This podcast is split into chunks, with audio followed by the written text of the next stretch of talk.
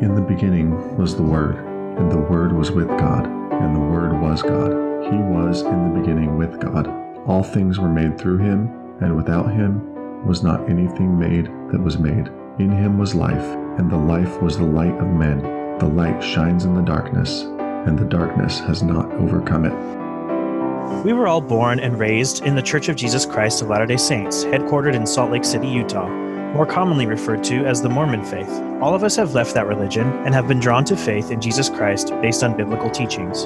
The name of our podcast, Outer Brightness, reflects John 1 9, which calls Jesus the true light, which gives light to everyone. We have found life beyond Mormonism to be brighter than we were told it would be, and the light we have is not our own. It comes to us from without thus outer brightness. Our purpose is to share our journeys of faith and what God has done in drawing us to His Son. We have conversations about all aspects of that transition the fears, challenges, joys, and everything in between. We're glad you found us, and we hope you'll stick around. You are listening to Outer Brightness, a podcast for post Mormons who are drawn by God to walk with Jesus rather than turn away. Outer brightness, outer brightness, outer brightness, outer brightness. There's no weeping and wailing and gnashing of teeth here, except when Michael's hangry, that is, hangry, that is, hangry, that is. I'm Matthew, the nuclear Calvinist. I'm Michael, the ex Mormon apologist. I'm Paul Bunyan. Let's get into it. Going on a mission is one of the most iconic parts about being a Latter day Saint. When you're a child, you idolize the missionaries. You sing songs like, I hope they call me on a mission. You spend your life preparing, dreaming of going, and watching your relatives leave for two years, only to come back more mature and stalwart in their faith. Then the moment finally arrives, and you get the call to go somewhere foreign and exciting to preach the restored gospel. It's an experience like no other the bond you make with your companions, the heartfelt discussions with investigators, the strange foods you have to eat. Often, members of the LDS faith feel closest to God during these missions, and they are filled with spiritual experiences that bolster the faith of the missionaries. Paul, Matthew, and I all had the opportunity to serve two year missions for the LDS Church. In this episode, we'll be setting up a hypothetical situation. We'll be asking the question what if our younger missionary selves knocked at our doors? What would we say to them now that we've crossed over to the other side? All right, Paul and Matthew, tell me again where you served, what language you were speaking, and tell me about the strange foods that you were fed on your missions. Who wants to go first? I'll go first because Paul, you probably ate some weird stuff on your mission. So I'll, you know, I'll let, I'll let, I don't want to, you know, follow that act. So, uh, so I served in the Belgium, Brussels, Netherlands mission, but uh, it, there's two different languages in that mission. So one side, the northern side, which included the Netherlands and um, the west northwestern part of Belgium, they spoke Dutch, and the southern part, southwestern, southeastern part, excuse me, of Belgium uh, which is called the Wallonie, in the northern part of France that was in our mission. Um, that was the French speaking side. So I, so I served in the French speaking side. Although I did serve as an office missionary, so I was able to visit uh, several Dutch speaking cities, which was pretty cool. And I got to talk with a lot of those missionaries there. And I also served in Brussels, where since it was an international community, because they have the European Union there, there's also a lot of English speaking, you know, Americans and military and things that, and people that, that visit there. So we were in an English speaking branch, but then they mixed it with the French speaking branch, so half the branch couldn't talk to the other, or half of the ward couldn't talk to the other half of the ward. So it was kind of a mess. It was an experiment. It, it like they were literally merging the two at the time. So yeah, so I kind of so I, yeah, a little bit like that. So so I spoke English and French in in that town. But yeah, so mostly French. As far as the weirdest thing I ate, um, so a lot of the people that we taught and a lot of the members were from Africa. So I think the weirdest thing I had uh, wasn't it wasn't Belgian food. It was something. I think they were Cong- they were from Congo, and I think it was some kind of tripe, uh, some kind of uh, cow intestine type thing. And I never had that before in my life. And they, they it was it was really good because they s- soaked it in this really spicy sauce. I like the sauce part, but eating it tasted like you were chewing bubble gum but then you were supposed to swallow it, which is a really weird combination, you know, the, the texture of bubblegum, but you're supposed to swallow it. So, yeah, it was just really strange. It was like when you bite into it, your teeth bounced back, you know, it was like chewing on rubber bands, kind of a thing. So yeah, that was probably the weirdest thing I ate. So you've chewed on rubber bands. Um, yeah, essentially. Yeah, cool. Do they? So in the French part, did they ever have like escargot? Oh yeah. hmm Did you Yeah, have you it? Yeah. Uh, so you can buy it even. You know how you kind of have like the Walmart brand products. You know the cheap stuff. Mhm.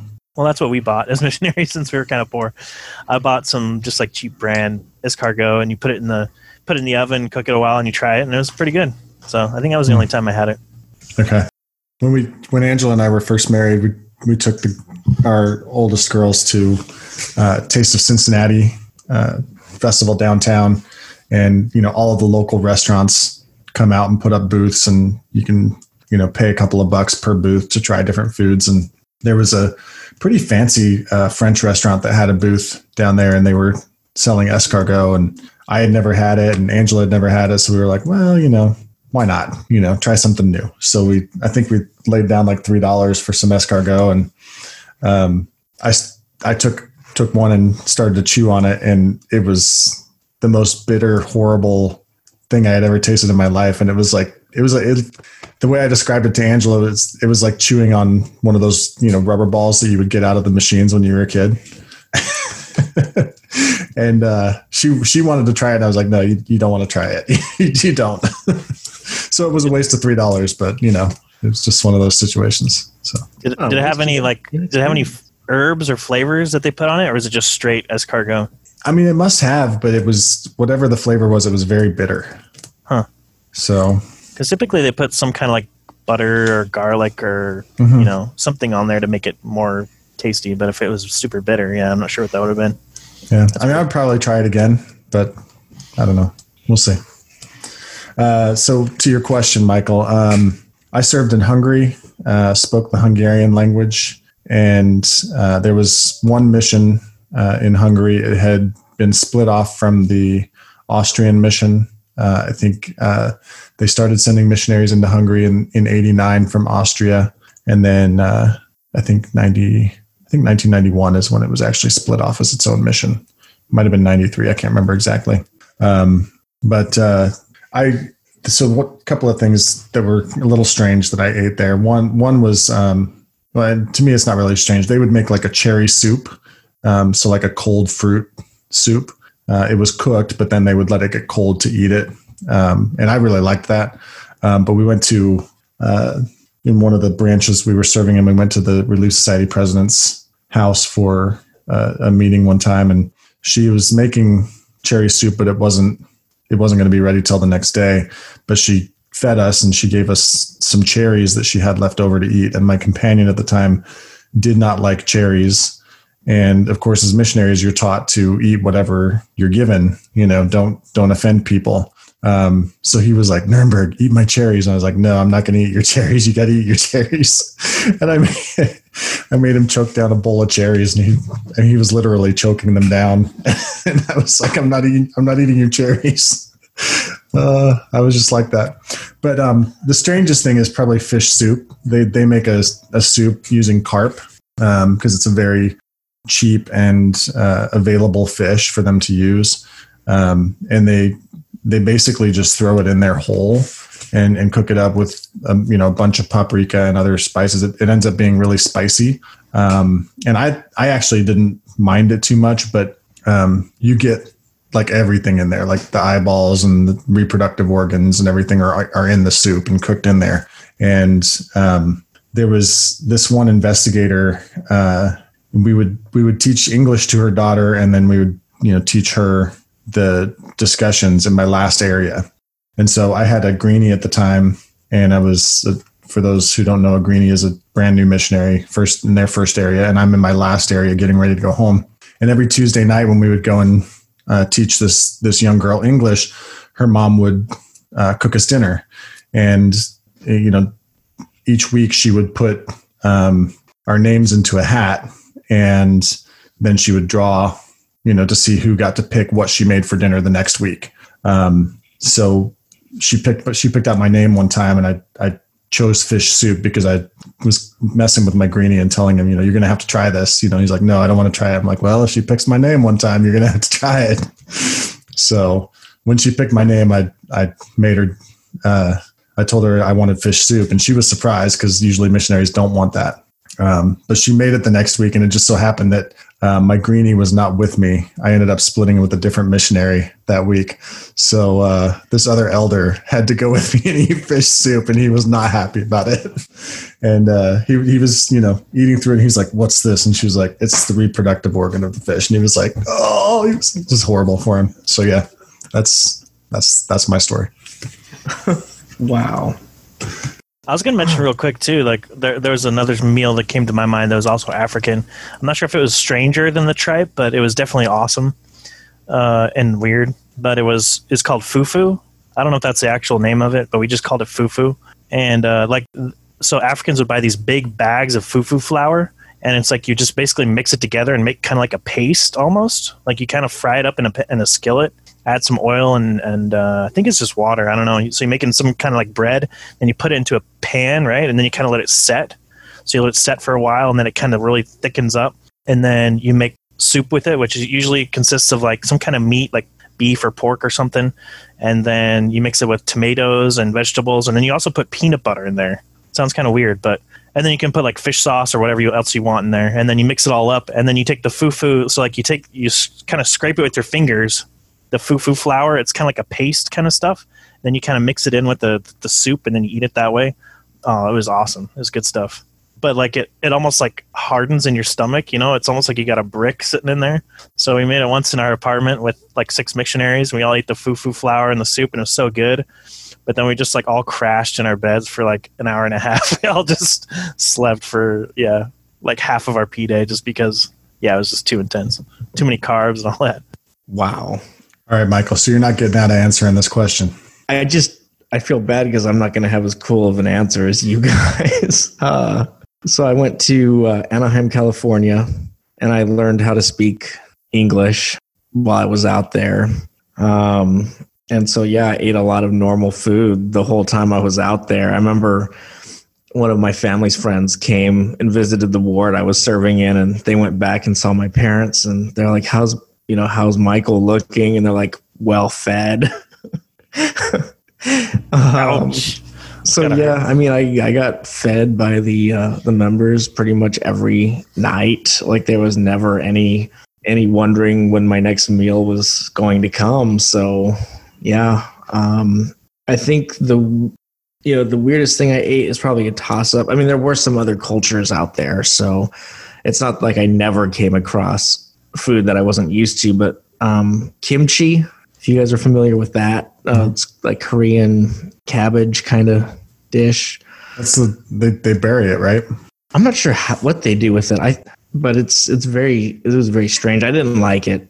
Um, but the thing that really took the cake was a piece of Mongolian cheese that somebody gave me and my companion. Mm. And she's like, we were at this lady's house. We were talking to her, and she's like, "You want a piece of you know Mongolian cheese?" And we're like, "Yes, that sounds great."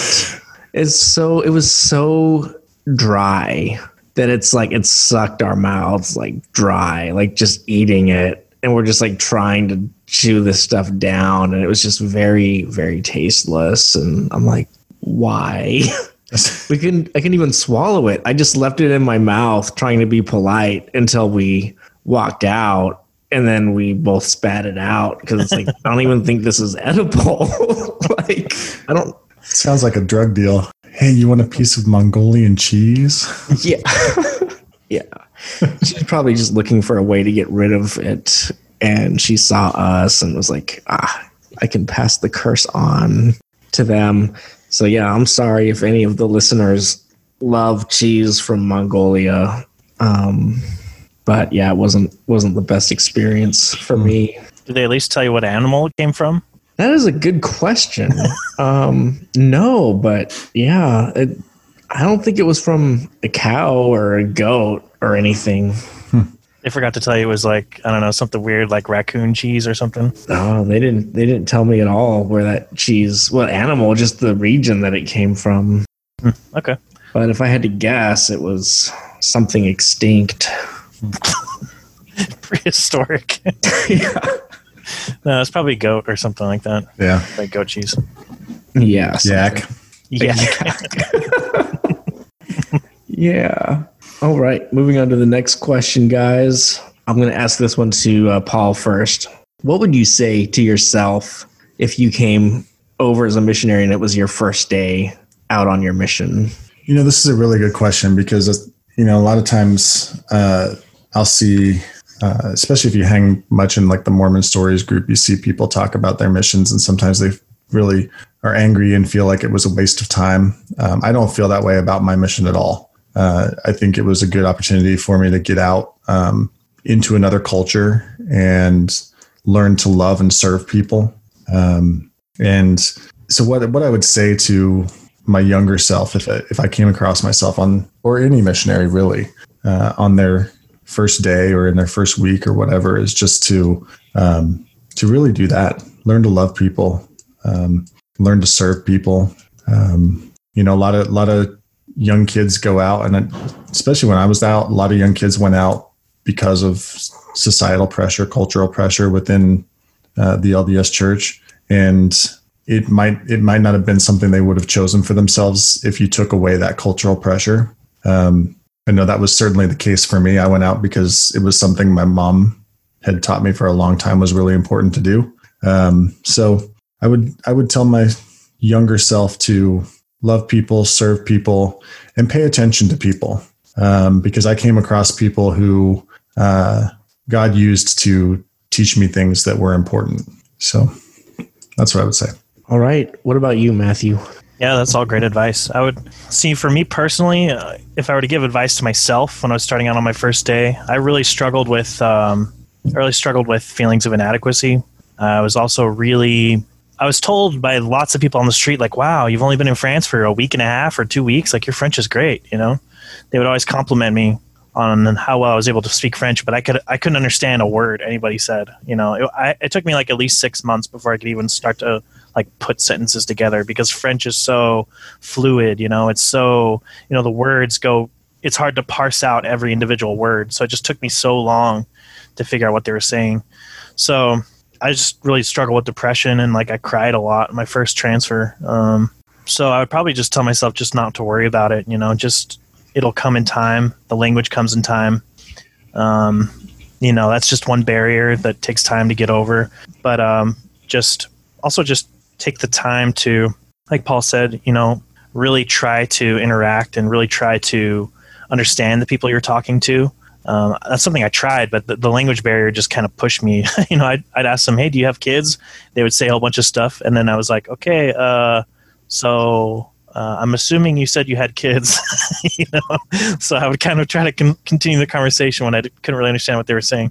But yeah, just really try to connect to people and and um, not worry so much about you know making sure you try to save everybody because I felt like there was just this huge weight of like I've got to I've got to preach the gospel and you know their salvation is on my hands and if I don't do well enough then that could mean my condemnation. So just you know just not worry about it so much and just enjoy the experience and take the time to you know the, the proverbial smelling the roses you know enjoying your experience taking the time to enjoy the culture to to learn about the people and and try to find time to have some fun learning you know going to museums or whatever because mm-hmm. so much some there were so many P days where you know I was where we didn't do that kind of stuff. There were P days where we did go visit cathedrals and historical sites, and those were some of my most memorable times. So definitely take the time to appreciate the culture and, and visit when you can.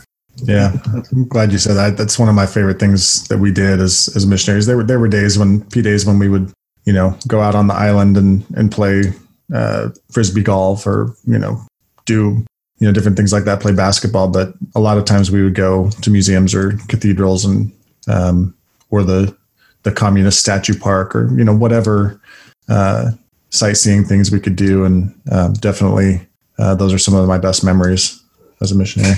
Yeah one of my favorite experiences was when we visited a holocaust museum outside brussels. And uh, i mean it wasn't a pleasant experience. It was very humbling and they had they had like uh, pictures of people that were in the you know that were at the concentration camp and they had audio too of interviews of people after they had left and the experiences they had and man it was intense but you know it's like that's why I just don't get the Holocaust deniers. It's like I've been there, you know, I've seen the concentration camps, you know, you can't deny the history. So I think that's something that we that our generation really needs to tap into is just connecting to history. Good. Those are good answers, guys. Um, I was kind of thinking about this too, and uh, kind of to echo what you were saying, Matthew. Um, I had a lot of feelings of inadequacy too, not because I didn't speak the language, because that I had down, you know, mostly. Um, but I was they kind of put me with this trainer named uh, Elder Danis, and he was just a beast. Like he was, you know, it's just so bold, so persuasive. You know, I'd see him talk at people's doors, and like he almost never got turned away by people. And no matter what their objections were, he would just find a way to turn it around and and start talking to them. And I'm like, man, you know, he baptized so many people, and I'm like, I'm just, I'm never going to add up to these other missionaries that are out here and you know, I had a lot of members of my family that just had these crazy experiences on their mission. Um, then I had younger brothers that had patriarchal blessings that said they were going to have all these miracles on their missions, and I'm like, you know, there's all this this pressure on me to be this amazing missionary, and I just didn't believe that I could be. Um, so I think the first thing I would I'd probably tell myself is just to stop doubting myself so much. Um, I just had a lot of self doubt. I just I probably just tell them like tell me you know you'll be able to teach just as well as as these other missionaries you know by the end of this you know just just give yourself time. Uh, so i think that'd be the the main thing. Um, that's probably the main thing i would tell myself at any stage of my life is just you know uh, don't doubt yourself so much. Don't um, I, I, guess don't ruin yourself like that. Uh, but the other thing that i would encourage him to do is to start diving into the scriptures. Um, I think it was probably three and a half months into my mission when I really took an interest in it. And, you know, I, I don't know if I would really go that deep into, into doctrine right away, but if nothing else, I would encourage my younger self to really start studying the scriptures and, and finding the answers there, just knowing how much, how much I would love it later you know uh, what an impact that would make and so i'd probably just want to get that ball rolling a little bit more but uh, i think that's what i what i would tell me on my first day. Yeah that's good. I, i'm glad you mentioned the scriptures because i've mentioned before that that i had set a goal for myself to read all of the standard works while i was on my mission when i was in the mtc and and i did that.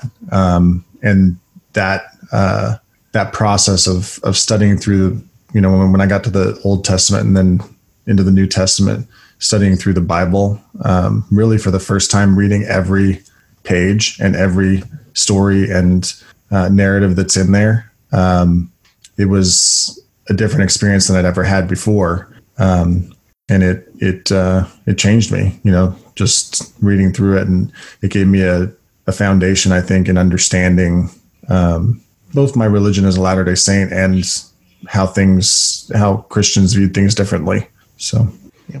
speaking of Christians, Matthew, um, I'll ask you first. But did you um, did you encounter Christians on your mission? Um, if so, how did they treat you, and what was your impression of them? Yeah, it's when when I was reading this question, I was thinking back, and it's maybe it's just the the fog of time, but I don't really remember having a ton of conversations with Christians. I do remember I had conversations with Catholics, and most of them were kind of nominal Catholics, uh, cultural Catholics. Um, I do remember going to I think it was some kind of Pentecostal church. Uh, they invited us to a service of theirs, so I attended that. We didn't really have any deep theological discussions. We kind of just attended.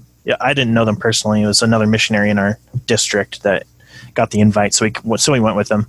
Yeah, I don't really remember a lot of conversations with Christians. So I do remember we were proselyting on the street one time, and uh, someone just quoted to us Galatians one eight through ten. I think it was you know the one where Paul says, you know, if you preach if you preach any other gospel now which we have given to you, let him be cursed. I think they just they didn't even say the they didn't even read the passage. They just said the reference Galatians one eight through ten. We're like, okay, uh, have a good day. And then I looked it up later. I'm like, oh, okay, that's what they were saying. So yeah, I didn't I didn't really have much of an impression to be honest, just because I didn't really interact with any really you know Christians that were really you know strong or really really hardcore in their faith. I guess you could say. So I didn't really have much of a, an impression. Fair enough, Paul. Um, yeah, so I've, I've mentioned before that the the Southern Baptist Convention had their their big meeting uh, in Salt Lake City the year that I was leaving on my mission, And so I remember them going door to door, and uh, I remember thinking at the time that you know that was persecution in some way. I don't know. I don't know why I thought that um, because I at the same time was going door to door with Latter Day Saint missionaries who were uh, serving in Salt Lake City as kind of like a training opportunity for those who were getting ready to leave. And um, so I don't know. I don't know why I saw that as persecution, but I did. Um, so my my impression of Christians was that they didn't think we were we were Christians as Latter Day Saints, which they generally don't. Um, and in terms of how they treated me on my mission, um, it, it's a mixed bag. You know, um, I don't know that I could ever say a Christian slammed the door in my face. Um, I did get the door slammed in my face a lot, but I don't know if those people were actually Christians. You know that that those interactions didn't last generally long enough for me to know for sure whether they were Christians or not. Um, a lot of what we got because the Hungarian is or Hungary is is largely Catholic. Um, there's some pockets of Lutheranism there. Uh, there's one city, uh, Debrecen, that's very Calvinist, um, very Reformed. And uh, but when we would go uh, knocking on doors, we would, we would get what we called a lot of times the the double backed L. People would like put up their hand like this and be like "Katolikus you know, I'm Catholic, leave me alone, you know. Um, that's what we got probably most times from people who were uh, religious in some way. Um, but there, there was, you know, one time when we uh, tracted into, uh, and by tracting I mean knocking on doors. Um, we uh, knocked on the door of a guy who was a, a Lutheran pastor, and he invited us in, and it was kind of like the proverbial Bible bash session for a couple of hours with him. Um, he was very strident. Uh, so that was I kind of took that as a, a negative experience, um, but it it was still an experience that uh, that I came away with realizing that you know there's there's some areas where I really couldn't defend my faith. Um, but then I there was another time when I tracted into we tracted into a, a, a young Baptist couple. Uh, they were also Hungarian. Um, and that it was husband and wife and they had a young child and he was a baptist missionary in the in the city where i was serving at the time and they were very kind to us they invited us in and he opened the bible and we talked about grace for an hour or so and i remember leaving that meeting with him um, feeling completely different than the meeting i'd had with the lutheran pastor uh, he was very kind and willing to uh, patiently try to teach us uh, the doctrines of grace, and I was thankful for that. Um, and it was it. I left that that meeting with him. Uh, I was already in some ways questioning, and I left that meeting with him feeling like um, that I didn't have the truth, and it was so. Um, yeah, so in in most cases they treated us very well. Um, there were you know some some Bible bashing experiences, but for those people who I who I got to know who who were Christians in some way. Um, they treated us very well, and and and even people that I met who had been baptized LDS uh, from like the Catholic Church, you know, which is you know the the whore of all the earth according to the Book of Mormon. Uh, you know, those there's there's one gentleman that I can think of in particular who was very very kind. He was he had been for many many years uh, someone who worked in in like uh, the rectory at his Catholic church, um, working with the priests, and um, he was a very soft-spoken, very kind uh, old man, and uh, really appreciated the friendship that I developed with him. So, was the was the Lutheran? Um, you said he was a Lutheran pastor. Yeah. Was he the one that showed you the book from like the Dead Sea Scrolls? I was, I was trying to remember from your story.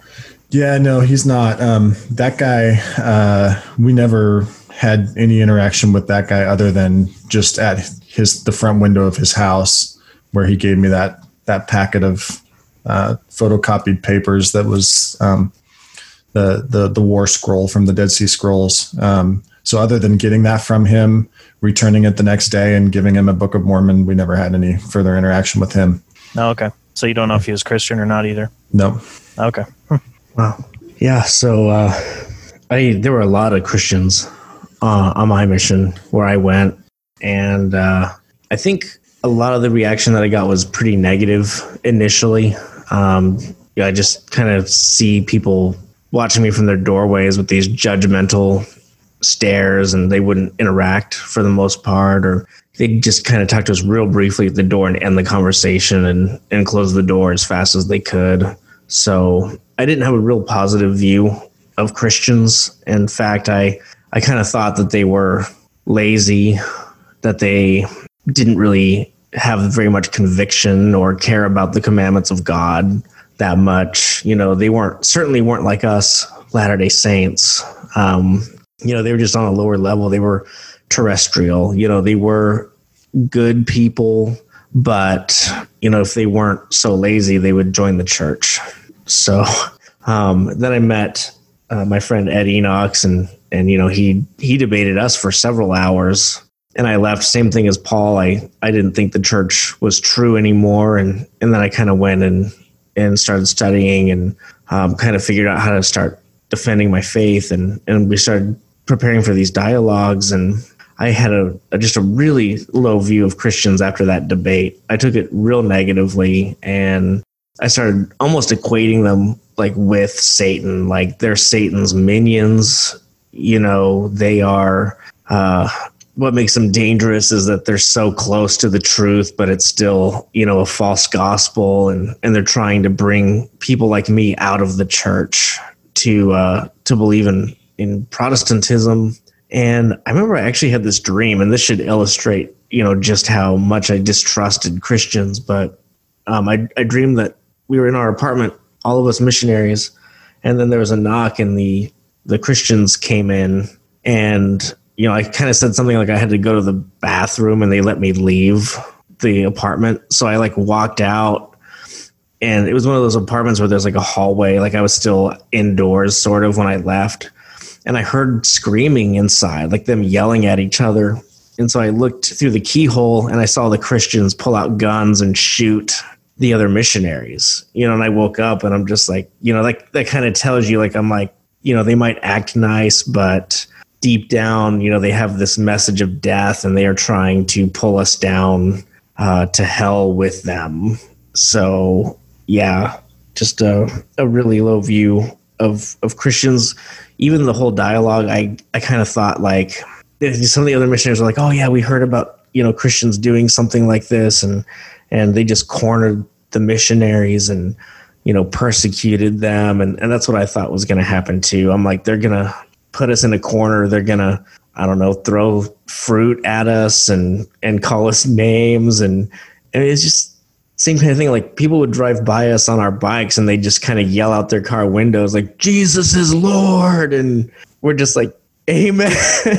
like we know, or or they just kind of yell things out at us, but not actually have conversations like Satan lied to Adam and Eve when he said they could become gods. And I'm just like, is that is this all that Christianity has to offer? Like just yelling at you from cars and from the other side of the street, but not being willing to engage. And and I actually finally did the dialogues, and it was it was kind of funny because after that, a lot of the Christians in the in the neighborhood recognized me.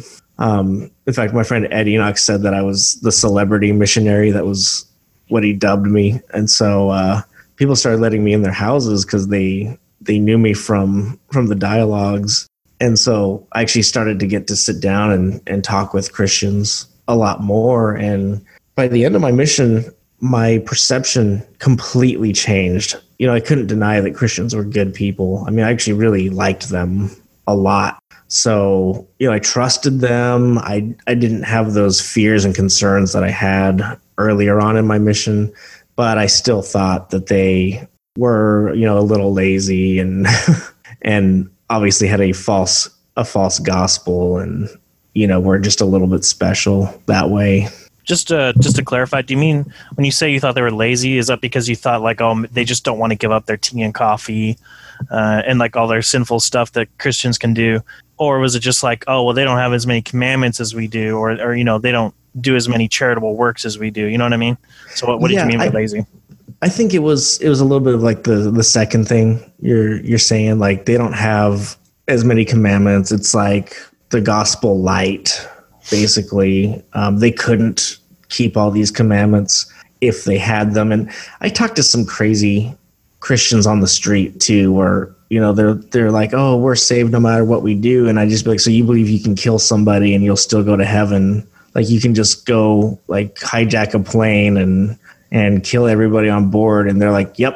I'm like, okay. So I'm like in my mind, I'm like, the commandments mean nothing to these guys. Like it doesn't matter to them at all. They, you know, um, and so I, I viewed us as you know Latter Day Saints as being more holy than Christians because like we actually uphold God's law and and we care about it and um, and I thought that they did, but just you know to an extent.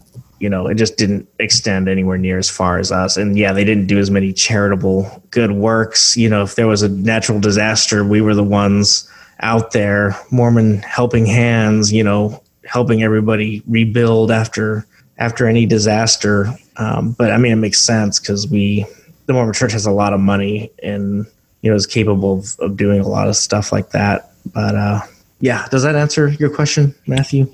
Yeah. Mm-hmm.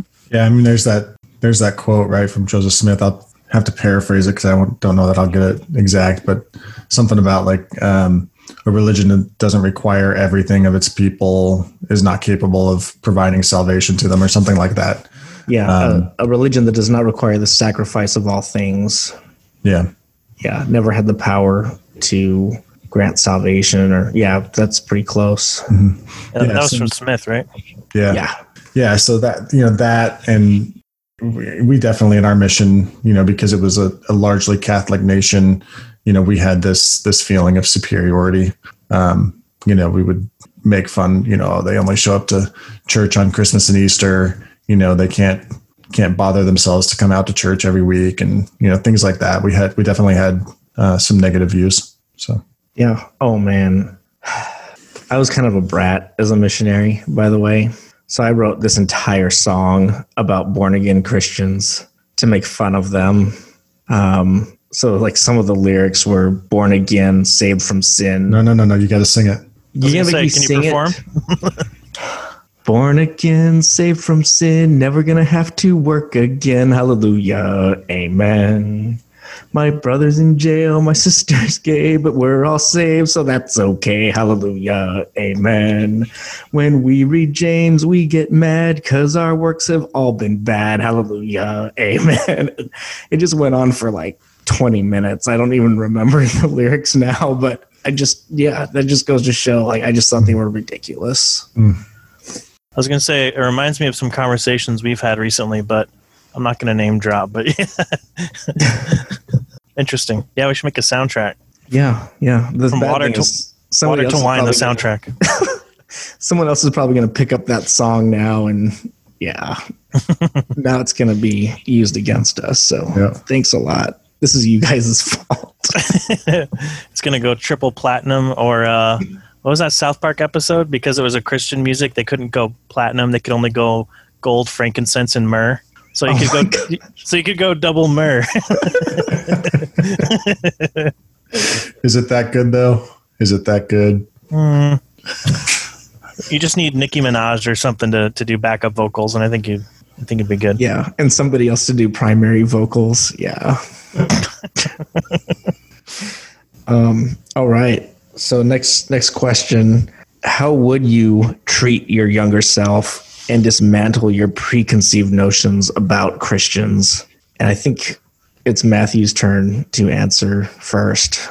So, like I said, I didn't really interact with a lot of really uh, faithful Christians. Most of them were kind of nominal Christians or nominal Catholics. So, m- most of what my ideas about were of Christians were that they were kind of just naive or they were ignorant of the fullness of the gospel that they were probably they probably had good intentions. So but they just didn't have the fullness of god's revelation to man. So i would kind of explain to myself because i had this notion in my mind that christians read the bible they probably enjoy the bible but they don't really understand the bible. Because i know that bruce, i read bruce r. McConkie a lot before my mission and one thing he would repeat in all of his works is that you can't truly understand the bible in its fullness unless you see it through the lens of the restoration. So you kind of have to have that understanding of restored gospel as taught by the Latter day Saint Church to understand what the Bible says. So I thought that Christians probably read their Bible and they liked it, but they didn't really understand it. So I would kind of explain to myself when I was younger, like, hey, you know, Christians really do study this stuff in depth a lot of times. A lot of them study it from the original languages. They go into um, exegetical theology, which is just reading the Bible uh, passage by passage and really pulling out what it teaches rather than trying to force your views into the Bible. They really want to extract what the Bible teaches. And they also do a lot of expositional preaching where they would just, you know, go through passage by passage. They, they start out with the introduction to the book, they give you the context, and they go, you know, verse by verse and just go through and say what the author is saying. So a, a lot of Christians do that kind of preaching, and, and it's really commendable. So, so I would kind of try to give myself a higher view of Christians and less of a kind of a view of Christians as being naive or ignorant to an extent. They're very knowledgeable about, well, many of them are very knowledgeable about their faith. That's not the case, obviously, for everybody who professes Christ. Um, but yeah, it's probably probably the biggest thing I would say. And also, I kind of probably had similar ideas that you did, uh, Michael, where kind of like the antinomian idea that you don't have to really keep God's law or that doesn't really matter you know that's kind of what my view was to a lot of christians i thought well if you're saved by grace then what's the point of commandments? So i'd kind of try to explain to my former self that the bible teaches that you're saved by grace alone through faith alone in christ alone. But once you're saved you're called to live a life of holiness. You're called to live and die to your sins and to pick up your cross and follow jesus. And so if you really are a follower of jesus you should be keeping the commandments or striving to keep the commandments. So yeah those that's what i would explain. Yeah i mean i think uh it just can't be overstated the importance of explaining to Latter day Saints that we do believe in a process of sanctification. Um, I think a lot of them just it goes over their head. They don't realize that that we accept that. I mean, I had one Latter day Saint just going after me like all week, just kind of saying, "Oh, so you you believe that now that you're saved, life's easy. You don't have to struggle with sin anymore." And I'm like, "That's I've never said that." Mm-hmm. It is certainly not what I believe. So I think that's a, a really good way to go. Um, if you're, Paul, if you're, about, if you're a Christian sorry. and you're not struggling with sin, I don't know. You might have to ask yourself, "Am I really Christian?" Because I don't think you ever stop struggling with sin. Mm-hmm. It's a struggle yeah. every day. Yeah. yeah, amen to that. So, how would I treat my younger self and dismantle preconceived notions about Christians? Um, you know, we talked a little bit about how sometimes uh, Michael, especially for you in the U.S., it seemed like you know Christians would yell at you from across the street or um, not really engage, um, just kind of have short, pithy statements that they would make to you, you know, to to try to challenge you, but not really interact. Um, I, you know, the, the Christians on, when I was on my mission who really made an impact were the ones who invited me in um, and showed me hospitality within their home and um, I don't think they compromised anything by that. I have seen uh, Christians use like Second John chapter one, uh, seven to ten, which says, "For for many deceivers have gone out into the world; those who do not confess the coming of Jesus Christ in the flesh. Such a one is a deceiver and the antichrist. Watch yourselves so that you may not lose what we have worked for, but may win a full reward. Everyone who goes on ahead and does not abide in the teaching of Christ." Does not have God. Whoever abides in the teaching has both the Father and the Son. If anyone comes to you and does not bring this teaching, do not receive him into your house or give him any greeting, for whoever greets him takes part in his wicked works. So I've seen Christians use that passage as a reason to not uh, interact with LDS missionaries at all, not in, not invite them into their home, um, and and and I've even seen you know in some suggest that it's it's justification for treating them poorly, and I I strongly disagree with that uh, that approach to to Second John one seven to ten. There are very specific teachings within that passage that John is warning his readers to avoid and not have any uh, interaction with. Um, I don't think those teachings that are that are listed there are teachings that that Latter Day Saints are generally generally trying to bring. And and also, I would I would say you know that it, like I said, the one the Christians who had the biggest impact on me as a Latter Day Saint missionary were the ones who treated me with hospitality, brought me into their home, uh, taught me from the Bible. And I know you know as as a Latter Day Saint missionary, you're you're told you're not going out to uh, be taught. You're going out to teach, and and many Latter Day Saint that that's that's why you end up with Bible bashing situations because uh, missionaries don't want to hear necessarily what what a Christian is saying to them, but I think it's important uh, for Christians to uh, find a way to interact with with Latter Day Saint missionaries in positive ways. I know Michael, you you and I have talked about uh, sometimes when you've done that since you've become a Christian. Um, yeah, so that's that's what I would do. I would treat them with hospitality, invite them in, open the Bible with them, and and you know challenge them to think through to think through some things, teach them grace. Yeah, I mean, uh, one of the things that just jumped to my mind while you were saying all that, Paul, is I mean, I, rem- I remember being on a mission and you get moved around so much. You know, you're not around your family.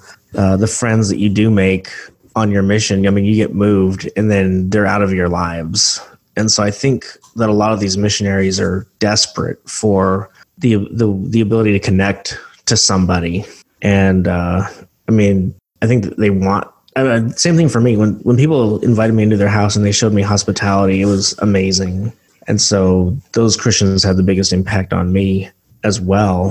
I was also going to mention too. Sometimes, sometimes a companionship, companionship being two missionaries or sometimes three missionaries. Sometimes Christians who are talking to missionaries or members who are talking to missionaries.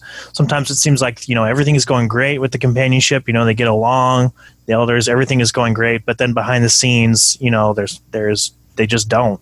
Um, I just I mean, you guys probably experienced it too, but there are just some companionships where you got along, you know, you clicked, and sometimes where just there's just a clash in your personalities or something that just doesn't work. And the fact that you're with them 24 hours a day, seven days a week, you can't be away from your companion except for on rare occasions like exchanges and things like that. You just kind of grate on each other's nerves, and just having that experience of going to a member's house or going to an investigator or, or just a non-Christian, someone that invites you in just to chat and or, or, you know give you a meal. You didn't even have to have a meal just have a discussion. Sometimes i was just like everything i would just look forward to that every week just because the rest of the week was just so difficult trying to love my companion trying to get along with my companion and not really having any any other relationship other than that. So uh, meeting other people and, and yeah, having having those experiences like you explained michael were just like they just that just made my week. And I struggled a lot with depression in my mission, and there were a lot of times where I just told myself I was wasting my time, I was wasting my money and my parents' money because missionaries have to finance themselves out there, and I was just like, just go home, you know, you're just wasting your time. It's just no point. And so yeah, just like those tiny little um, tokens of mercy and that uh, people would that would give me, you know, just a meal or just ask me sincerely, "How are you doing? You know, are you struggling with something on your mission? You know, you know, just just wanting to show care and show show affection for missionaries because they're people. You know, they're ultimately people. Sometimes we like to think of Mormons as or missionaries as robots or something like that. You know, like oh, they're just agents of the devil, and we just you know we just don't want we shouldn't talk to them, we shouldn't relate to them, like Paul explained. But they're people, and they you know they have feelings and they have struggles. And i think if you try to connect to them in some way and um, then that can really form a connection form a bridge with them. Yeah. And i was i was just thinking too like about like just two experiences that stand out to me where a christian really shifted the paradigm of of what i thought about them. And one I, I probably mentioned this on on the podcast before but we we found two two christian women that were walking and we tried to go preach Mormonism to them, and then they were just really nice to us, and they're like, "Oh, you know what? We we as a church we pray for you guys every Sunday." And of course, I knew that they they weren't praying for us to be successful in our missionary endeavors or anything, but still, just I was like, "Man, you." I thought I thought Christians hated us, but I'm like, you can't say that somebody who's praying for you hates you. You know, it's kind of hard to to say that. So that was one thing, and then another one was we um, we were teaching this this teenager guy. He opened the door, and it was this really powerful lesson we were giving him, and like I thought he was going to convert, but then his parents showed up while we were there, and his dad was a pastor, so it was kind of interesting, but. His dad kind of he was like, "Hey, hold on a minute." He came out with like a bunch of groceries and and gave them to us, and he's like, "I know you guys don't always get get fed," which wasn't true in my mission, but you know, we were happy to to take the food anyway. And I just thought that that was a really um, hold on a sec. Cat bowls going off. Gotta love that. Um, I thought that was a really nice gesture.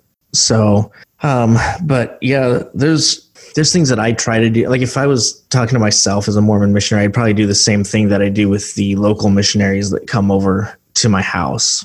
And being an ex-Mormon, we're already you know at a huge disadvantage because more members of the church look at us and we're as despicable as they come. You know, we've abandoned our covenants. Uh, we've left the church, but we can't leave it alone. And so I think there's this stigma with ex Mormons. And it's like, these people are really out to get us. These guys are our enemy. And so I really, I really try to just invite the missionaries in. I do introduce myself to them and I'm up, upfront and honest about them about, you know, who I am and, and everything. But I usually try to, to build some connection with them and we'll share our, our crazy missionary stories for, for a while. Cause it's, it's something that we share in common. You know, like I'll tell them about the crazy lady we ran into that said the church ruined her life and then she ran out and got in her car and tried to run us over and you know we'll just try to top each other's stories for for a while. Um, but i usually i usually don't talk doctrine the first time that i meet them. Like i just use it to um, to build a friendship you know to kind of build that bond because i know they want it and i know they want to talk about doctrine just as much as i do. So usually i'll invite them over for dinner you know, and, and we'll talk about doctrine over dinner and I'll make them like root beer floats or something. I just try to make it, you know, fun for them when, when they come by and, and just have an environment where there's not, you know, this, cause I, I was in so many houses on my mission where it's just like this, you know, gloom and doom, like I got you kind of thing. And I'm not trying to set an environment like that. Like I want them to want to come over and, and discuss. And I usually don't take the approach that I'm like an apologist or or I'm trying to preach at them and I take more of an approach of you know oh I'm I'm just like you guys I'm on a journey to find the truth so let's take this journey together and here's my perspective and here's why I have it you know what would you say about about this you know and we'll kind of go through the scriptures that way and I've just found in my experience um, over the last you know two years i've had the opportunity to do this with a couple of sets of missionaries and it's gone really well. Um, their understanding of what we believe is has grown. They they actually understand my position, and you know, I they call me uh, brother Flournoy, which I take as as a compliment, you know, as a, a term of endearment. Uh, but I've had at least two of them uh, kind of contact me afterwards and say that that they trust me, you know, and and they they know I disagree with them. You know, they know that I believe that that they're in a false gospel. So it's not like I've not given them the message. You know, they've heard it loud and clear, but I think that it can be done with with respect and and they don't view me the way that uh, Christians usually or that Mormons usually view ex Latter Day Saints. So I know that it can be done. So yeah, that's what I would do with with my younger self as well. All right, let's get into the next question here. Uh, I'm going to throw this one at Paul first how would you answer the charge coming from yourself that Mormons are Christian too, that they believe in Jesus and and that Heavenly Father loves all his children? So the first question, how would I how would I answer the charge that Mormons are Christian too? I I would challenge it. Um, I would I would ask them what they mean by saying Mormons are Christians. Um, do they mean that Mormonism falls within the broad category of a Christian religion because they believe in and, and follow Jesus Christ and his teachings. Um, so is it, is it a sociological Christianity that they're claiming? Or do they mean that they have, on an individual level, uh, been born again? Because that's that's the definition of what a Christian is, right? Someone who has been born again, uh, drawn by God the Father to the Son, uh, given the gift of faith, uh, justified, uh, saved individual, right? Um, is everyone who is attending uh, an evangelical Christian church, a Lutheran church, a Reformed church, uh, is everyone sitting in the pews in those churches a born again Christian? The answer to that question is no. And I would argue that that's true of the LDS faith as well. Um, and I don't know that they could counter that, right? Because everyone has to have that individual experience where the Father draws them to the Son. So that's how I would counter that because I think I think a lot of times, at least it was the case for me. What I wanted was, uh, "Hey, I'm in the club," kind of feeling with the rest of you all, right? Um, so it was more of a sociological definition of Christian that I was after. Um, I fit, you know, within this category. Um, but when you really get down to brass tacks, when you really get down to the heart of the matter, has has the person been given the new heart to love God and seek after Him? Because without that, they're not really seeking after Him. Um, in terms of the the second part of the question, that they believe Jesus and a heavenly Father who loves all of His children. Um, I would challenge that as well. Do you believe Jesus? Right? Do you believe Jesus when He says, "Unless you believe that I am He, you will die in your sins"? That's that's an important question to ask yourself. What does he mean by unless you believe that I am he, you will die in your sins? Um, so yeah, I, I would just challenge them gently, take them to the scriptures. That's how I would that's how I'd answer those. All right, uh, Matthew, what are your thoughts? Yeah, I think I think Paul gave a great explanation, especially for that first one.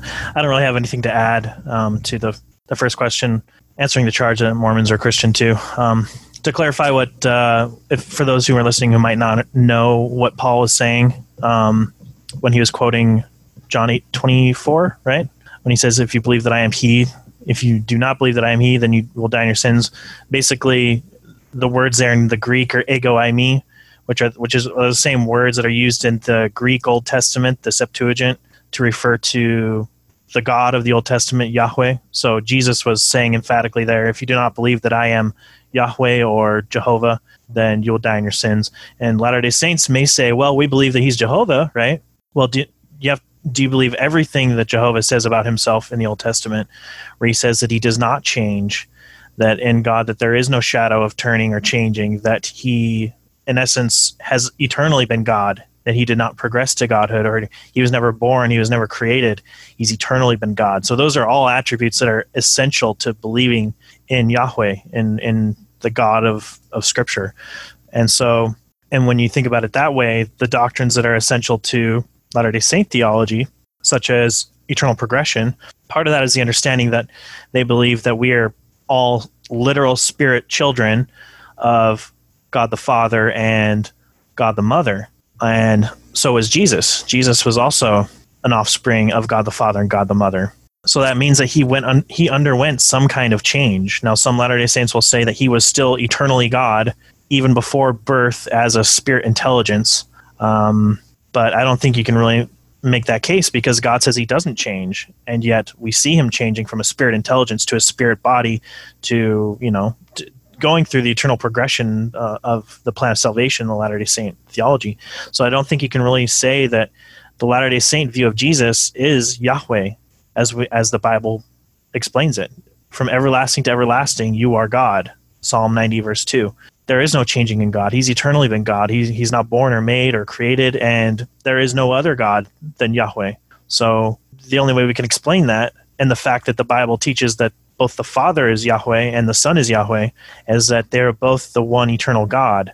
Now, they're, they're the the orthodox view of of explaining this is that what whatever makes God God his quote unquote, you know, his godness, you could say, that is his essence. What makes God who he is is his essence. And that essence is shared by both the Father and the Son and also the Holy Spirit because the Holy Spirit is called God. So there's one essence shared co equally amongst these three divine persons. So the Father is not the Son, the Son is not the Spirit, the Spirit is not the Father, but they share the same divine essence eternally, and they've been in an eternal relationship in John 1, verse 1, um, it says, In the beginning was the Word. And in the Greek, it says that in the beginning, the Word already was. He, he was wasing, you could say. He, was, he already existed in the beginning. So you can go as back as far as you want. The Son existed, the Word existed, and he was pros ton theon, which means he was face to face with God. He had a face to face relationship with God, God the Father.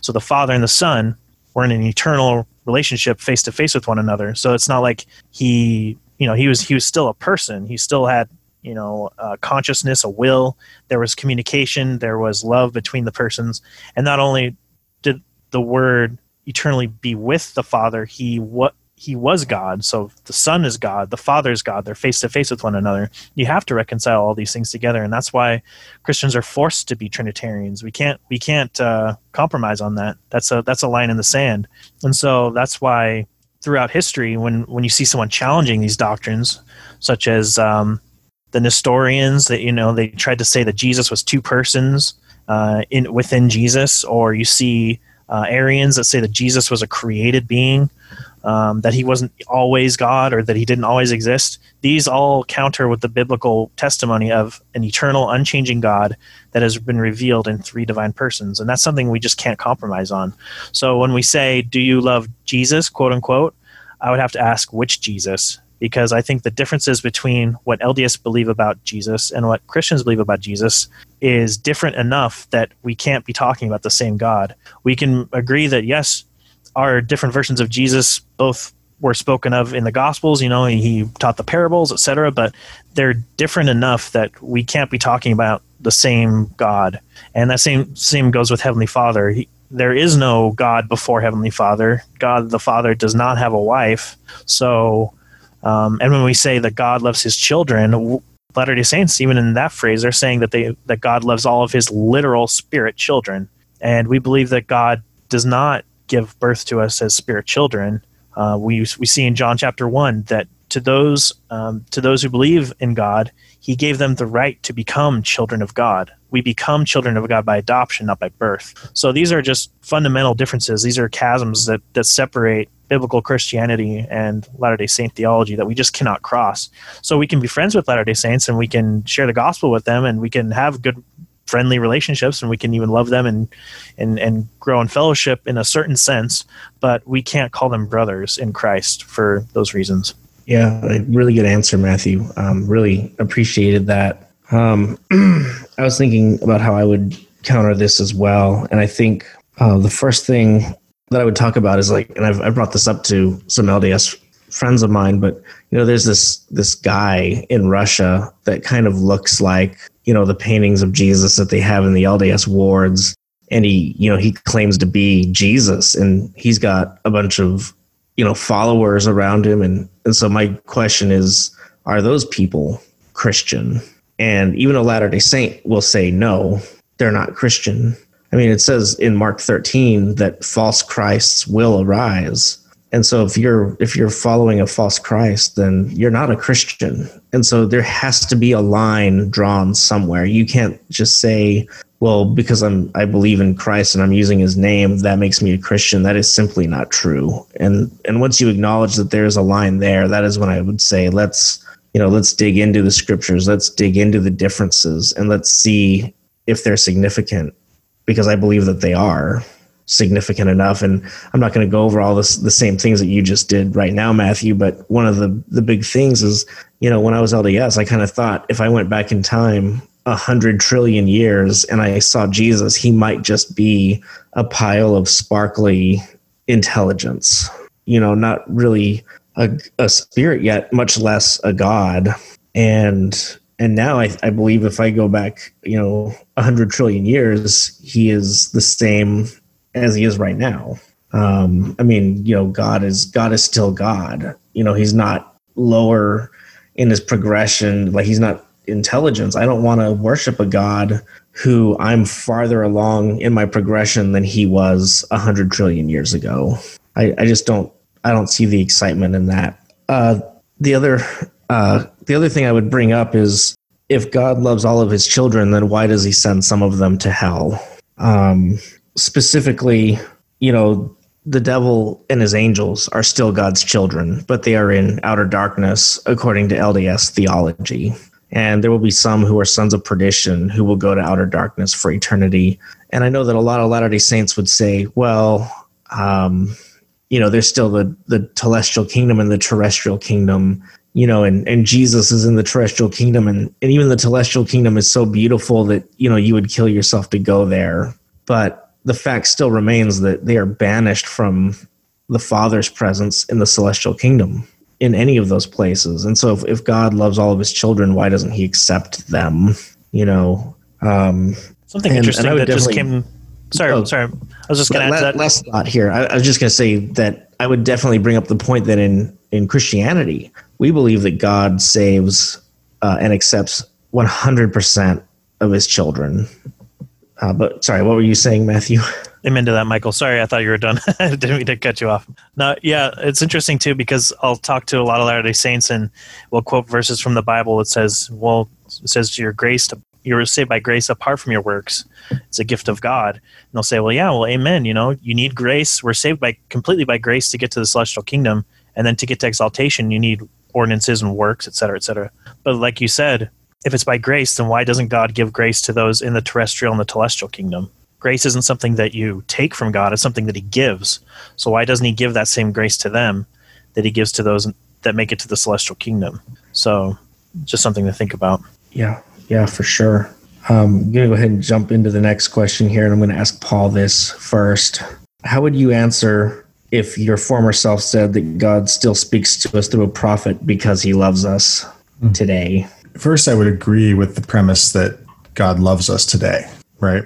Um, God, God's love didn't stop, um, and so I would I would agree with that premise. But I would challenge the charge that because of that, God still speaks to us through a prophet. Um, and with with a Latter Day Saint, there's a couple of approaches you can take. One is to ask, what has God said through Latter Day Saint prophets that wasn't said through prior prophets, or that is, uh, you know, additional to what we already know from the Bible. And when you ask that question, you get a variety of answers.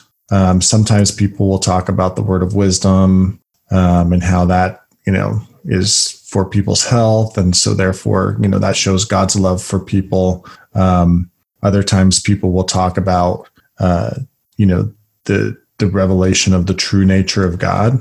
Um, and that opens the door to to ask the question, what are you talking about? You know, like Matthew was saying before, with regards to the Trinity, are you are you saying, are you claiming that you have a different understanding of the nature of God? If you are, then we really have something to talk about there, and there's there's some significant difference to to dig into. Um, and the challenge for Latter Day Saints, if they make that claim, is that the real meat of the additional teachings about the nature of God are outside of their canon. Um, there's allusions to them, like D&C 130, right, where it talks about uh, God having a body, God the Father having a body of flesh and bone as tangible as man's. But outside of that, you have to go to Joseph Smith's King Follett sermon or the Sermon in the Grove uh, to really dig into their difference, the differences with regards to the nature of God. Um, and so, excuse me. Um, so that, that's one way I would challenge it. The other way is the biblical way, right? Which is to say, um, look look at the Old Testament, right? Old Testament Israel. Uh, there were three offices that were really important in Old Testament Israel: prophet, priest, and king, right? And you you had people serving within each of those offices. You know, King David, really important king in in Israel. Um, Isaiah, really important prophet, right? Uh, you have uh, the high priests, right, who who served in the temple, uh, making the sacrifice, served in the tabernacle, beginning with Aaron and his his sons, right. So these three roles uh, were really important roles in Old Testament Israel, and the New Testament applies each of those roles and their cessation to Jesus Christ, right? Jesus Christ in the New Testament, in Hebrews especially, is the ultimate high priest. And in Hebrews, he is the final prophet, right? Um, and he is the ultimate king. So if you're going to claim that God speaks to us through a prophet today, then then you are denying what Hebrews says about Jesus Christ and his role as as the one through whom God has in these last days spoken to the world. So that's my thoughts on that. All right, what do you think, Matthew? What would you say to yourself if you said that? Yeah, I studied. So I studied um, within the Christian world, there's there's kind of a division in in terms of the charismatic gifts, and that's kind of a side topic. But in studying that, I really studied this topic of continuation of you know apostles and prophets and things like that, if it's necessary, if it continues today, and it's really hard to prove. I th- I think that passage in uh, Hebrews chapter one, right, verses one through three. I think that's what you were talking about, Paul. I think that's a really clear teaching that all of the prophets and apostles were leading to Christ. But as a Latter day Saint, many of them will say, well, after Christ ascended to heaven, there were still apostles and prophets in the New Testament church. So why are those not supposed to continue? And and so it's hard to really pin down a time when you're supposed to say, okay, at this precise time, that's when pro- prophets and apostles ended, right?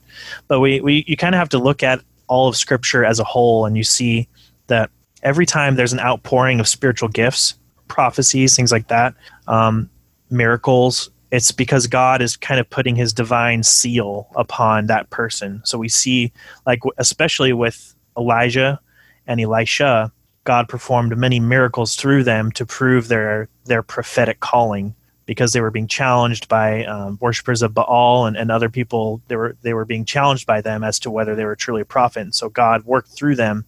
Moses also there were there was a huge outpouring of miracles, and so God was basically saying, "This is my prophet. I've called him to my work, and so I will show all these." signs and wonders as as divine proof of his calling and we don't really see that very often until we get to the new testament with christ Christ performed miracles, brought people back from the dead, and that's why they thought he was Elijah. Um, and then we see that also with the apostles after the, the day of Pentecost. Uh, they had the outpouring of the Spirit upon them. They were speaking in tongues, and congregations were prophesying where they didn't really do that before. And we see members in the churches speaking in tongues. So we see this outpouring, and it goes from in concentric circles, you could say. You know, it started in Jerusalem with the Jews, and then it kind of went outward to different groups, and then it went out to. Um, it went out to Jews who were not at Jerusalem at the time. There were those who had been taught by John the Baptist and baptized by him. Um, so they were, you know, they were taught, but they just they just weren't ready or they weren't prepared to receive Christ, or you know they weren't really looking forward to it. They didn't really quite understand. So there were, and then there was different groups, and then there's Samaritans, and then the you know the non you know the Gentiles basically ultimately. So we see God working from His covenant, starting with His covenant people out to the Gentiles, and so and when you see that, God is showing that this is His work. He's building His church. He's laying the foundation, and Christians agree wholeheartedly with the passage in Ephesians that says that that uh, we're built upon the, the foundation of apostles and prophets, Christ being the chief cornerstone. We believe in that. And so when you're building a house, how many times do you make a foundation? Ideally, you should only make a foundation once. If it's strong enough, if it's sure enough, if it's stable enough, it doesn't matter if the rest of the house crumbles. If the foundation is sure enough, that foundation will stand. So the foundation was built on the teachings and the doctrines of the apostles and prophets, and and Christ being the chief cornerstone. And we, uh, P- Peter speaks of Christians as being spiritual stones, being built into a spiritual house of God. So we are built upon that foundation. So really, apostles and prophets were needed in that first century because it was a new church. You know, Christ was building his church. He was, it was. They didn't have the full biblical revelation it took you know it, it, took at least two or three hundred years for them to really start to compile all of the New Testament revelation together. People had some people had certain letters, some people had certain gospels, but not all of them. So for the entire church to get all of the New Testament, it took time. And in the first century, they needed that outpouring of prophecies and tongues and revelations. Um, but we don't need that today. We, what we have is sufficient. We know who we can learn from the biblical canon now. We can learn who is God, who is Christ and how can we know how can we come to know God in Christ and how can we have a right relationship with them? How can we be saved and have eternal life? So everything that we need to know is in scripture now. So we don't constantly need new information prophets giving us new revelation day by day by day just because what we have is sufficient for our salvation and, and to know God. And 2 Timothy 3:16 through 17 says that it's sufficient to for exhortation, for preaching, for doctrine, and for leading the man of God to all good works and to make them complete and perfected. So it's it, it's a very powerful passage that speaks of the sufficiency of Scripture. And yes, technically, that's speaking of the Old Testament at the time because they didn't really have a finished New Testament canon. But I think it's speaking broadly of all Scripture as being God breathed and as sufficient for for training us in righteousness. So basically, the function of apostles and prophets was finished after the first century church had been built up and Christ had ascended, completed his work, and the doctrines had been taught. Christian church grew, and the biblical canon was completed. So that's why it's really hard to, when I start off by saying it's really hard to point to a scripture and say, at this specific point, we don't need apostles and prophets anymore. I think that's what Hebrews 1 is talking about, but it doesn't give a date or a time or, you know, or uh, any specifics like that that a Latter day Saint might ask. So it's a little bit more involved to kind of explain all this from Scripture, why we don't have apostles or the prophets today, and why we don't really need them. Can I throw a curveball in here? Sure. So, biblically speaking, the role of a prophet, there's kind of two two things that they they do, right? They they can prophesy, they can foretell the future uh, by by revelation from God, uh, or they can uh, forthtell, right? There's foretelling and forthtelling. Uh, I've seen Latter Day Saints recently kind of pick up those two roles and apply it to apply them to the the very obvious situation that um, the role of a prophet within the Latter Day Saint tradition is very different for those who came after Joseph Smith than it is for him, and so they they they will argue that Smith was a Smith was fulfilling kind of both roles as a foreteller and a forthteller. Um, and those who have come since him, since Smith, have just been forthtellers, and therefore, um, you know, one, you still need prophets, and, and and two, it explains why there's such a difference between the output of Smith and and those who followed him. Um, if if you were challenged in that way by a Latter Day Saint missionary, what would you say? And Michael, open to you as well. Yeah, that's great. Um, actually, that that actually came to my mind when we were talking when. Uh, right as I was finishing, I was like, I could go into that, but I but I didn't. So I'm really glad you brought that up. But yeah, so in the sense of having the gift of prophecy as in the New Testament as receiving direct revelation from God and speaking the infallible words of God, we don't believe that that gift behaves in that or the spirit doesn't work that gift in us today. So when a preacher goes up to the pulpit and preaches a sermon, he's not he's not receiving direct communication from God through the Holy Spirit and speaking those the words in that fashion. But he does have you can say that the gift of prophecy does function in the sense that God the Holy Spirit aids them in forthtelling, in preaching the word of God faithfully. And um, my pastors have said in in their sermons before, they've said in the sense that when a pastor preaches the word of God faithfully and teaches the content of the word of God faithfully, meaning the Bible, then that is the word of God. So you can take it as authoritative as if it were from God, as in as much as it is faithfully preaching the word of God. So in that sense, you can say that quote unquote Christians have prophets today, but it's not. But they don't perform all the same functions as prophets did in biblical times, as you explain. Yeah, I'm kind of thinking about that too, and, and I think it's a a bit of a double edged sword, as a, as a lot of things that Latter Day Saints say are. So the minute that they say that the prophets today are are different, they're saying two things. One, that God changed, um, that they're they're not the same thing that we had in the New Testament, and so it loses a lot of its appeal right there. Um, but yeah, then um, and then you've got you know kind of a dilution of of what they're claiming to have, which is ongoing ongoing revelation because you don't really have that ongoing revelation. It's just there in theory, but it's not there in reality.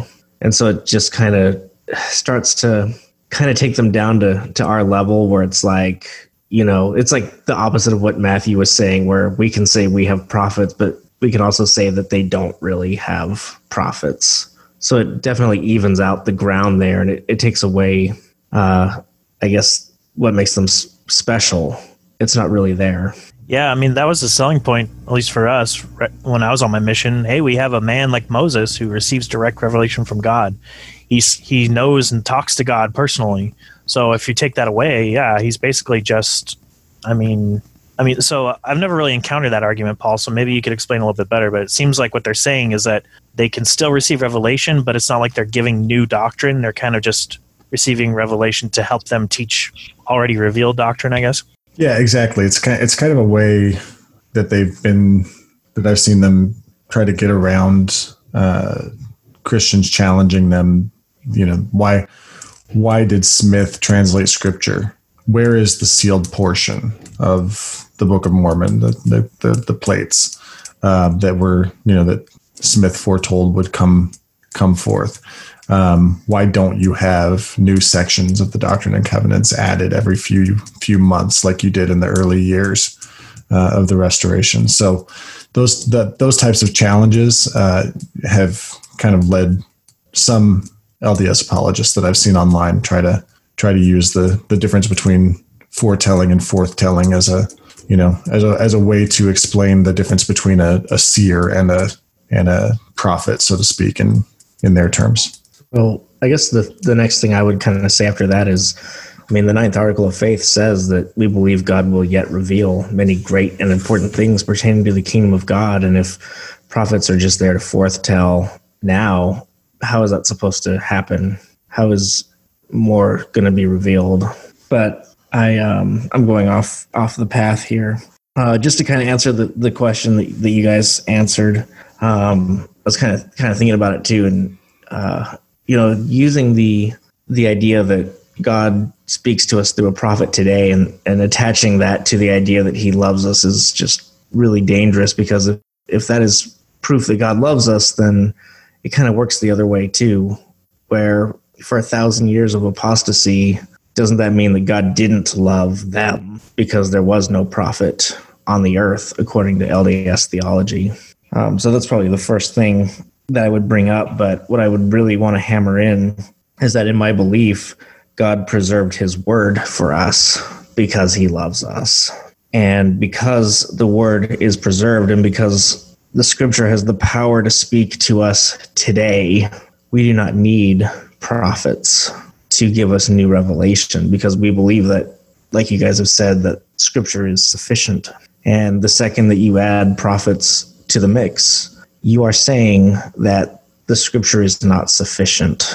It is just a uh, byproduct of that. And so it's reasonable. I mean, it makes sense that the LDS church, you know, it says in the Book of Mormon that plain and precious truths were removed from the Bible. And so therefore it, you know, it legitimizes the need for, for prophets today. Um, but if, if there wasn't that belief that the Bible had been corrupted, then you don't really need a prophet or somebody to speak for God because the Bible does that for you. So that is that is definitely the way that I would go with that um, with that argument today. All right, uh, question seven. I think uh, who's who's who am I supposed to ask first this time? Uh, Paul, how would you deal with the claim of an apostasy and then later a restoration? So one of the most interesting experiences that I had on my mission, and I think I think I've recounted this to you both before, but I was um, standing in a train station. Uh, it was actually so it was a there was this train station in the center of Budapest uh, where uh, several metro stations also came through there.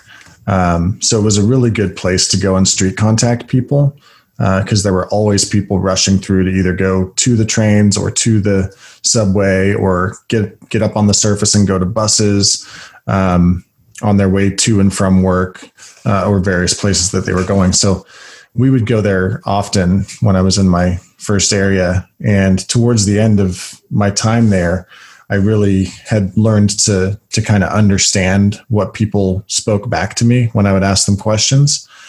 And I was talking to this guy and I was sharing with him uh, passages from uh, the Joseph Smith pamphlet, which, which was basically the tract that we used that was uh, the Hungarian translation of uh, the 1838 uh, Joseph Smith history. Um, and I was having him read about, you know, what Smith says about his experience as a young uh, teenage seeker wanting to know which of all the churches uh, was true. He had uh, his father was uh, was was his father a Methodist or was his father the Presbyterian? I can't remember which. Um, I think his I think maybe his mom and his sister were were like liked the Presbyterian faith, and maybe his father was a a Methodist and. Uh, I know his father was more of a universalist, but anyway, I was having him read read these passages right about going into the the grove of trees to pray and to know which of all the churches were true. And I, you know, asked, of course, that golden question that you're you're taught to ask as as an LDS missionary. You know, um, do you do you ever find yourself confused by all of the competing claims of the various churches? And of course, you know, it's it's it's a question aimed at getting someone who's a seeker to to answer yes. So the the guy I was talking to said, "Yeah, it doesn't doesn't make a whole lot of sense that there's all these churches if there's just one God. Why would there be so many churches?"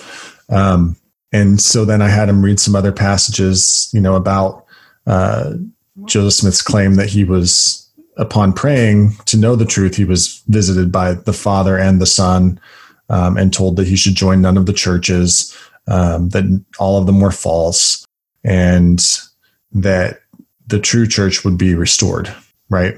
And so then I asked the guy, "What what do you think about that? Isn't that great that that God loves his children enough that he restored the true church to the earth?" And his response really kind of took me by surprise because he said, "Wait, so your your answer to all the confusion, God's answer to all the confusion and that all the many churches is to start another church?" And I had never really considered it in that way before. Um, it was just one of those things that was kind of like a lightning bolt for me. And you know, he he just kind of laughed and walked away. He was done talking to me at that point. Um, but for the next hour or so, while I was still trying to street contact people, I was running that over in my mind. Like, yeah, that doesn't really make a whole lot of sense, does it? If if there is one true God who loves the world, gave his only begotten Son, why would he ever if that's the solution, why would he ever let that fall into apostasy and to the point that it would need a restoration? Um, so yeah, that that's one way I would challenge it. Was just if I was talking to a younger version of me, is just to be to share just to share that that story from my mission because it's it's a like I said, it was like a lightning bolt went off in my head. So. Oh man! All right, Matthew, what what would you say well, you, you, encounter these arguments quite frequently when talking with Latter day Saints. A lot of times you'll see in the discussion groups, they'll post something crazy that somebody did. You know, like you'll see some of these groups that uh, they intentionally drink poison or are bitten by snakes to try to prove the longer ending of Mark, which is in dispute whether it's actually original or not. But um, the the part of that longer ending of Mark that says, you know, if you drink poison, you know you won't you you'll still be healthy you know it's a sign that you're a christian and so they say look at this craziness isn't this proof of the apostasy um, and so or they'll point to some weird doctrine or some weird practice that a church that a particular christian church practices that they think is proof of the apostasy but you really have to think about it okay did christ ever promise that all of the church all of the believing church would be 100% doctrinally pure and going through the new testament i don't think he ever does that what he promises Matt, what he promises uh, Peter in Matthew 16. He says, you know, Matt or sorry, getting names mixed up. It doesn't help that we've got uh, Paul and Matthew, you know, all these apostolic names and stuff. It gets me all confused. So, you know, Peter says, you know, Christ says, "Who do you say that the Son of Man, I, the Son of Man, am?" And Peter says, "You are the Christ, the Son of the living God." And he says, "Blessed are you, Simon Barjona." Um, for it is not uh, man has given you this knowledge, but it's given, but it was from God. And he says that upon this rock I will build my church. And so there's a lot of debate as to what this rock is, whether it's talking about Peter or this confession of faith in Christ. And I'm fine with either, to be honest, because we do see Peter being the chief apostle in the early church. And so it doesn't mean he's pope or anything like that, but we do see that that it does say in scripture that the church is built upon the foundation of the apostles and prophets so they're built on their teachings on on their legacy on what they've the, the church that they built up so i don't see any problem with either interpretation that's kind of a side note but um we have this idea where jesus says upon this rock i will build my church and the gates of hades will not prevail against it so what is promised here that hades that the church will not fail it will not fall but he never promises, okay, there will never be any false doctrines taught in my churches. so, what do we see throughout the New Testament? We see all kinds of problems in the early church doctrinally. In Corinth, it's just a mess. There's a man who's staying with his father's wife. We see people committing adulteries. We see people being tempted by false gospels even. The judaizers in, in galatia they're they're being tempted by this gospel where you you can't become a christian if you're a gentile unless you've been circumcised and you follow all the feasts you know the the the Judy the you know the jewish laws and, and ceremonies and everything.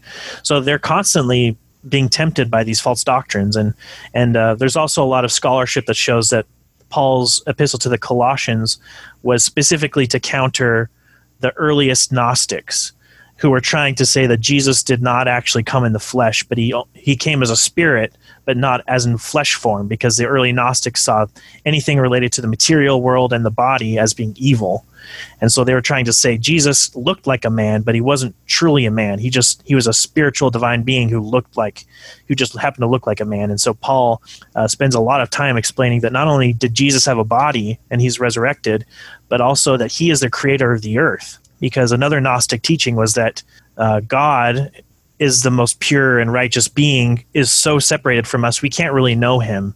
And there are intermediate uh, aeons they're called kind of spiritual beings between that one god and us. And at the lowest of that of that of that uh, spectrum of aeons is the demiurge which created the earth which is basically the devil. So they're kind of trying to say that the devil created the earth, and Paul's teaching, no, Christ is God, and Christ created the earth. So we see even in the early church, people were starting to believe crazy stuff, right? So, but Paul and the others who write to these people still call them saints. So they're still kind of tempted by these weird, strange doctrines, but they're still holy. They're still part of the church.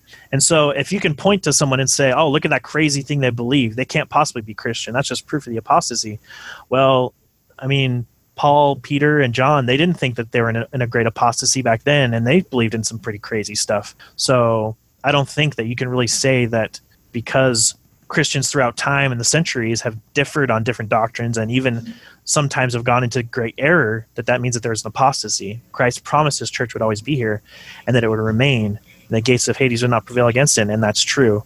We still have the preserved word of God in scripture, and we still have that gospel there that anybody who reads it can understand it and know how to be saved, know how to come to Christ. So, sorry, I've realized that throughout this entire discussion that my responses have been like five or ten minutes long. That's okay. I mean, you uh, you make up for me. We balance each other out. Yeah, you're good. Can I can I add to something Matthew was talking about? Yeah. Yeah. So Matthew, you brought up uh, Matthew. Uh, what is it? Sixteen, eighteen. Uh, yeah. Matthew 16, 18, and the, the gates of Hades, right? The gates of hell. Um, I had some really, something really interesting that I learned uh, from um, Dr. Michael Heiser uh, in his book The Unseen Realm about that passage. I've read you know lots of commentaries on that passage because it's it's definitely you know one as as as you were noting that's that's used to to make the claim that that the church wouldn't fall away, right? And um, but the the point that Dr. Heiser makes about it, I think, strengthens that point even further. Um, he says. Uh, in, on page 281 of, of his book, The Unseen Realm. He says, The spiritual skirmishes against the powers of darkness are evident throughout Jesus' ministry. One of the more dramatic is described in Matthew 16, 13 to 20. Jesus goes with his disciples to the district of Caesarea Philippi. On the way, he asks the famous question, Who do people say that I am? Peter answers, You are the Christ, the Son of the living God. Jesus commends Peter. Blessed are you, Simon Barjona for the flesh, for flesh and blood has not revealed this unto you, but my Father who is in heaven. And I tell you, you are Peter, and on this rock I will build my church, and the gates of hell shall not prevail against it. Um, I'm going to skip ahead a little bit, um, but he talks about uh, the fact that the location of Caesarea, Caesarea Philippi should be familiar from our earlier discussions about the wars against the giant clans. Caesarea Philippi is adjacent to the Pharpar River. Nothing, noting this geography, we can see exactly where Jesus was when he uttered the famous words about this rock and the gates of hell to Peter. Caesarea Philippi was located in the northern part of the Old Testament region of Bashan, the place of the serpent at the foot of Mount Hermon. And um, to finally like finish up on what he's talking about with the gates of hell is really interesting. He says the theological messaging couldn't be more dramatic. Jesus says he will build his church and the gates of hell will not prevail against it. We often think of this phrase as though God's people are in a posture of having to bravely fend off Satan and his demons. This simply isn't correct. Gates are defensive structures, not offensive weapons. The kingdom of God is the aggressor. Jesus begins at ground zero in the cosmic geography of both testaments to announce the great reversal. It is the gates of hell that are under assault, and they will not hold up against the church. Hell will one day be Satan's tomb. So I think the way that Dr. Heiser puts that in noting that, you know, gates are defensive structures and it's the church that is on the offensive uh, against the gates of hell and that they won't hold up against the, the, the, the defensive uh, acts of the church makes that, that claim that uh, the church would not fall away even stronger. Yeah, that's great. I hadn't really thought about that before. Yeah, I, I hadn't either. That's, uh, that's an amazing perspective. Um, so I don't have a whole lot to add to this question because I feel like you guys covered it really well. Um, I know that I probably wouldn't talk a whole lot about the the restoration itself. I'd probably focus more on the apostasy because if the apostasy didn't happen, then there was no restoration. So I mean, I'd probably focus real real heavy on on that.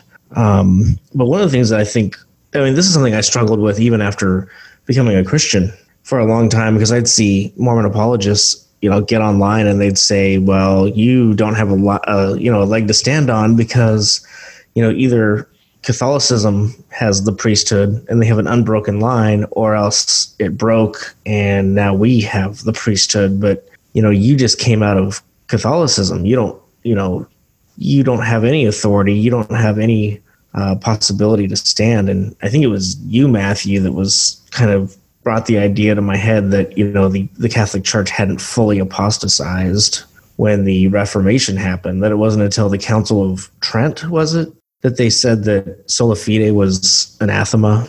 So that was that was definitely something you know kind of been able to look into and.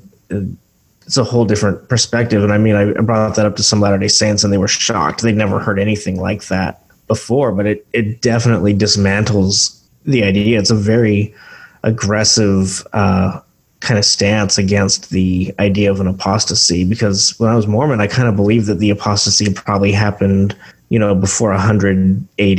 Like it was really early on that this apostasy occurred. And, and if there was no apostasy, and we're not even claiming that there was an apostasy. I, th- I, think they look at Protestants and, and they say, look, that's proof that there was an apostasy because they recognize that the Catholic Church was in error, that it wasn't the true church. And, and then they tried to leave and, and fix it, but you know, you couldn't, they couldn't fix it um, without the priesthood keys. And so that's why God um, restored them through Joseph Smith. So to, to hear us saying that the Catholic Church hadn't apostatized is is really something that I think they'd be unprepared for. Um, the only other thing I might mention is just you know President Nelson um, saying recently that you know the church isn't the restoration isn't complete, um, and just what that what that implies. You know, if the restoration is not complete, if the church is still restoring, then that means that the apostasy isn't over. You know, if, Mormonism is true, then the apostasy is not completely done. We're still in the great apostasy.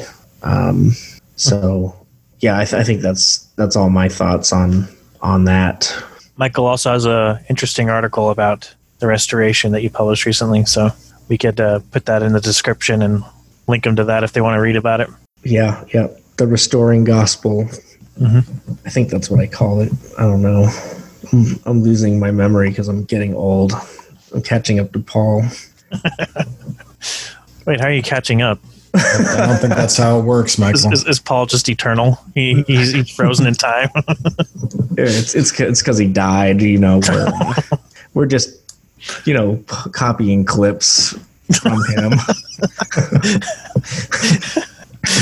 we just got a Rolodex of reactions and phrases from him. We just push yeah. buttons. Yeah. Hmm? Yeah. He really just said like the same 100 words. So we just kind of rearranged them and stuff. But, uh, no, I'm just, I'm just kidding. Hopefully people realize that. Um, that would probably be as interesting as the things I say. all right. Uh, so Ma- Matthew, I'll ask you this first. Um, how do you think COVID nineteen would have changed the conversation? I mean, we see a lot of a lot more Latter Day Saints in the debate groups these days because they're not able to go out and talk to people face to face. So, personally, would you find it easier or harder to engage with yourself online? So, yeah, this is what I'm I'm a little bit confused about. Maybe you can clarify it a bit. Do you mean like if I had an opportunity to talk to myself, you know, if you know my younger missionary self, or do you mean like Hmm. Or do you? Is that kind of what you mean? Yeah, if if your younger missionary self was talking to you on a debate group rather than in your house. And and I was serving my mission during the COVID nineteen. Yes. Yeah, well, I think uh, I feel kind of really bad for all these missionaries that are in these discussion groups because that's it seems like that's kind of what most of their their mission is now. They're just kind of online and they're trying to find people to talk to, and you'll see them make posts to say, "Hey, you know, does anybody want to do a Bible study with me?" And they try to get people interested that way. So I feel kind of bad for them just because one of the hardest parts of my mission was in the office because I was doing a lot of paperwork. I was working on the legality paperwork for all the missionaries, so I would make sure that they get all their signatures, do all their paperwork. They need to stay legal and have their visas and everything. And I was also the mission secretary, so I was doing schedules for the mission president. And it was really hard. It was like an office job. It was literally a, like a nine to five or a nine to six or something. And I just didn't like it. You know, as a missionary, you wanted to be out and talking to people and meeting people and things like that. So I feel really bad for these missionaries because, you know, sitting in front of a computer all day is probably not what they signed up for when they put in their mission papers. So I would I wouldn't say it would make it easier or harder. I just would probably try it slightly differently than if I were to talk to myself in person, you know. I would probably try to show more empathy and say, hey, you know, like I know that this is probably difficult for you being stuck inside all day and not being able to go out and talk to people. So I try to be more empathetic, you know, in that sense. Um, and I would also try to, I would try to do it, I would try to talk maybe over video like we're doing now, just because it's so easy to take things the wrong way. I think sometimes saying something boldly can come off as being sarcastic or being offensive or aggressive. But sometimes sometimes I just want to say, okay, well, we disagree on this, and that's where we have a dividing line. And so they, you know, sometimes I'm when I'm talking to a Latter Day Saint, they'll get offended and say, well, you're saying I'm, you know, I'm not a good person or I'm evil or you know, like you just hate me or something. And I'm like, no, that's not what I'm saying. I'm just saying we diff- we differ on this. We need to talk about it. And there's so much communication that, that's verbal and, and physical, you know, that you don't get just through text. So if I were to talk to myself through text only, I would have to be sure to make sure I'm, you know, that I'm respectful and, um, you know, just trying to talk things out logically rather than try to start a fight. So yeah, I probably would talk to myself slightly differently online through text only rather than in person for sure. All right, Paul, what's your thoughts? Yeah, it's interesting. You know, I talked earlier about showing um, hospitality. That's that's tough to do online. I think Matthew made a good point about maybe doing video. Um, and and Michael, you and I, you know, we were admins in a in a Facebook discussion group for Latter Day Saints and, and evangelicals, and we've had this conversation right with the admin team. Should we allow the the missionaries into the group and the the LDS admins feel pretty strongly that we shouldn't. That it's not um, it's not conducive to what the what their purpose is, and also that that probably they're not prepared to be in a debate group. Um, and I think that's probably true. Uh, but at the same time, I, I remember when I first started uh, studying at uh, Cincinnati Christian University, um, I was really curious about you know because um, that's a that goes back to the American Restoration Movement and Alexander Campbell, one of the earliest critics of the Book of Mormon, and of course they have periodicals uh, that go back to uh, you know the early years of of the Latter Day Saint restoration, and I was really curious. Okay, what what kind of references are there to Latter Day Saints uh, in the in those early periodicals? So I, I spent one evening in the library looking up every reference I could find to Mormons in those early uh, American Restoration Movement periodicals. And I found a really interesting um, article that was about uh, a, a, missionary, an LDS missionary, uh, coming into a town and uh, challenging uh, the local pastors to a debate. And you know, they got they all gathered together in uh, one of the one of the town's churches, and and the LDS missionary, you know, held court against the rest of the the, the other pa- Christian pastors that were there, and it was you know reading about that was kind of interesting because it made me think, wow, you know that that's a different way of doing missionary work than I was ever taught to do. You know, to go in and just challenge um, challenge pastors and, and and hold a debate. Um, so in some sense, I think you know if if if the missionaries today are unprepared for debate, they really shouldn't be out. and I, I, I do recognize that they're going out younger than even we went out, right? Um, because the, the the minimum age has changed. Um, but if the LDS Church is going to send them out, and especially especially in in the COVID era where they have to be online, they really should be prepared prepared for it. Um, that's not to say that I think that that all debate groups are healthy places for them, because um, they're probably not. But uh, you know, the one where the one where we admin, we try to keep a respectful tone and and try to admin pretty with a pretty heavy hand in in cases where anybody's getting getting out of line. So um, I think they should be uh, if if it's the only opportunity that they have to try to get their message across, uh, they should be uh, challenged in that message. Um, in terms of what I find it easier or harder to engage with myself online, uh, I find it harder uh, because, you, as Matthew noted, you lack all of the social cues um, that that you have in person that lets a person know that you're not uh, not being sarcastic, you're not being a jerk. You know that the the the things that you lose with just straight text conversation online. Um, so yeah, I I have engaged some missionaries online, and and I find it to be a little bit harder than in person conversation. So yeah, I mean, I I totally agree. I I find it very difficult to talk to missionaries online, and like you were saying a little little bit ago, Matthew, um, I feel really really bad for them too because you know you grow up your whole life and you have this picture of what a mission is is going to be and it's this exciting adventure.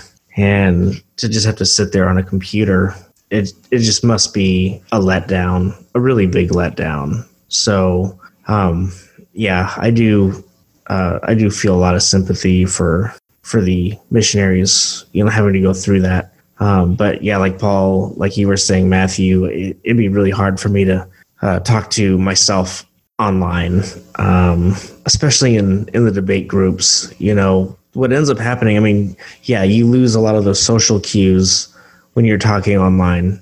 But the other thing that happens too is you have a, a much harder time having a one-on-one conversation because you know maybe it starts off as a one-on-one, but then other people start jumping in, inserting their arguments, and then pretty soon you've just got you know a mountain of people from both sides going at it. And then that missionary you were talking to may just say no one's going to even notice if i walk away uh, from this conversation now. So if i were going to talk to a, a missionary one-on-one or to myself my younger self i would definitely want to do it in a video so that we're not being interrupted by by other people and we can just have that that heart-to-heart conversation i just don't think it's um, i think that uh, internet, you know, forum debating, it really does lose a lot of that uh, that potential that you you have when you're talking to somebody one on one. I mean, it's great because you can you know research your articles and and pull them up and things, but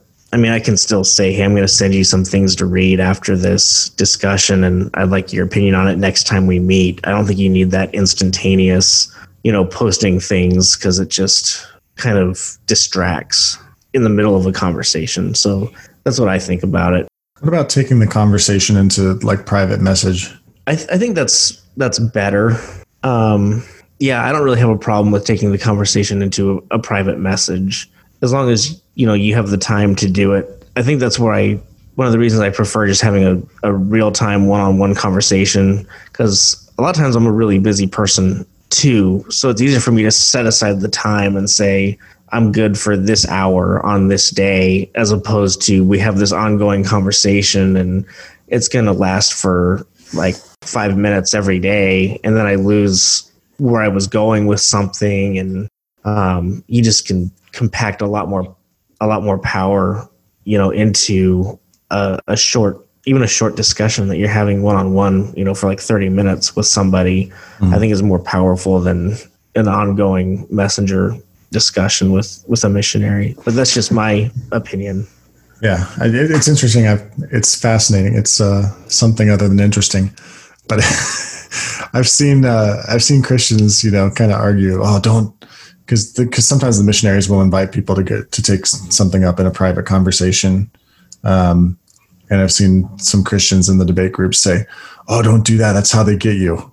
You know, and it's like, well, are you afraid to talk to anybody who might be your friend about the gospel? Like, what do you mean? How that's how they get you?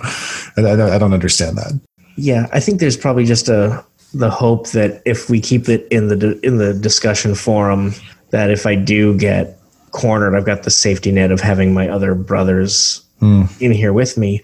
And I think that maybe a compromise to that is to say, hey, you know, I mean, I'm assuming that these missionaries online still have companions, but I don't know how that works now. But hey, you know, why don't why don't I bring my friend in? We'll have a two on two conversation. I mean, I think that's still way better than, you know, a 100 on 100 conversation. Hmm. It's just not going to go anywhere. Yeah. So, all right. Um, I'll go ahead and move on to the next question here. Um, how would you deal with your younger self giving you the Moroni challenge, saying that you could pray over the Book of Mormon and receive an answer that it is true? And I'll start with Paul on this one. Uh, I would say that I've done it. I've I've done that challenge. Um, I think what should be considered um, by missionaries is that Latter Day Saints are taught, especially if you're born and raised in the church, you're taught from the time you're in the cradle and you start primary uh, that God speaks in certain ways. And there are ways that are described in, in uniquely Latter day Saint terms uh, in terms of the burning in the bosom. Now that's not that's not uniquely Latter Day Saint, right? Luke twenty four, um, but the way that it's used within the Doctrine and Covenants in reference to uh, the Book of Mormon and and translating the book Oliver Cowdery translating the Book of Mormon specifically, you know that there's there's these certain ways that you're taught you will receive the answer from the time that you're young, right?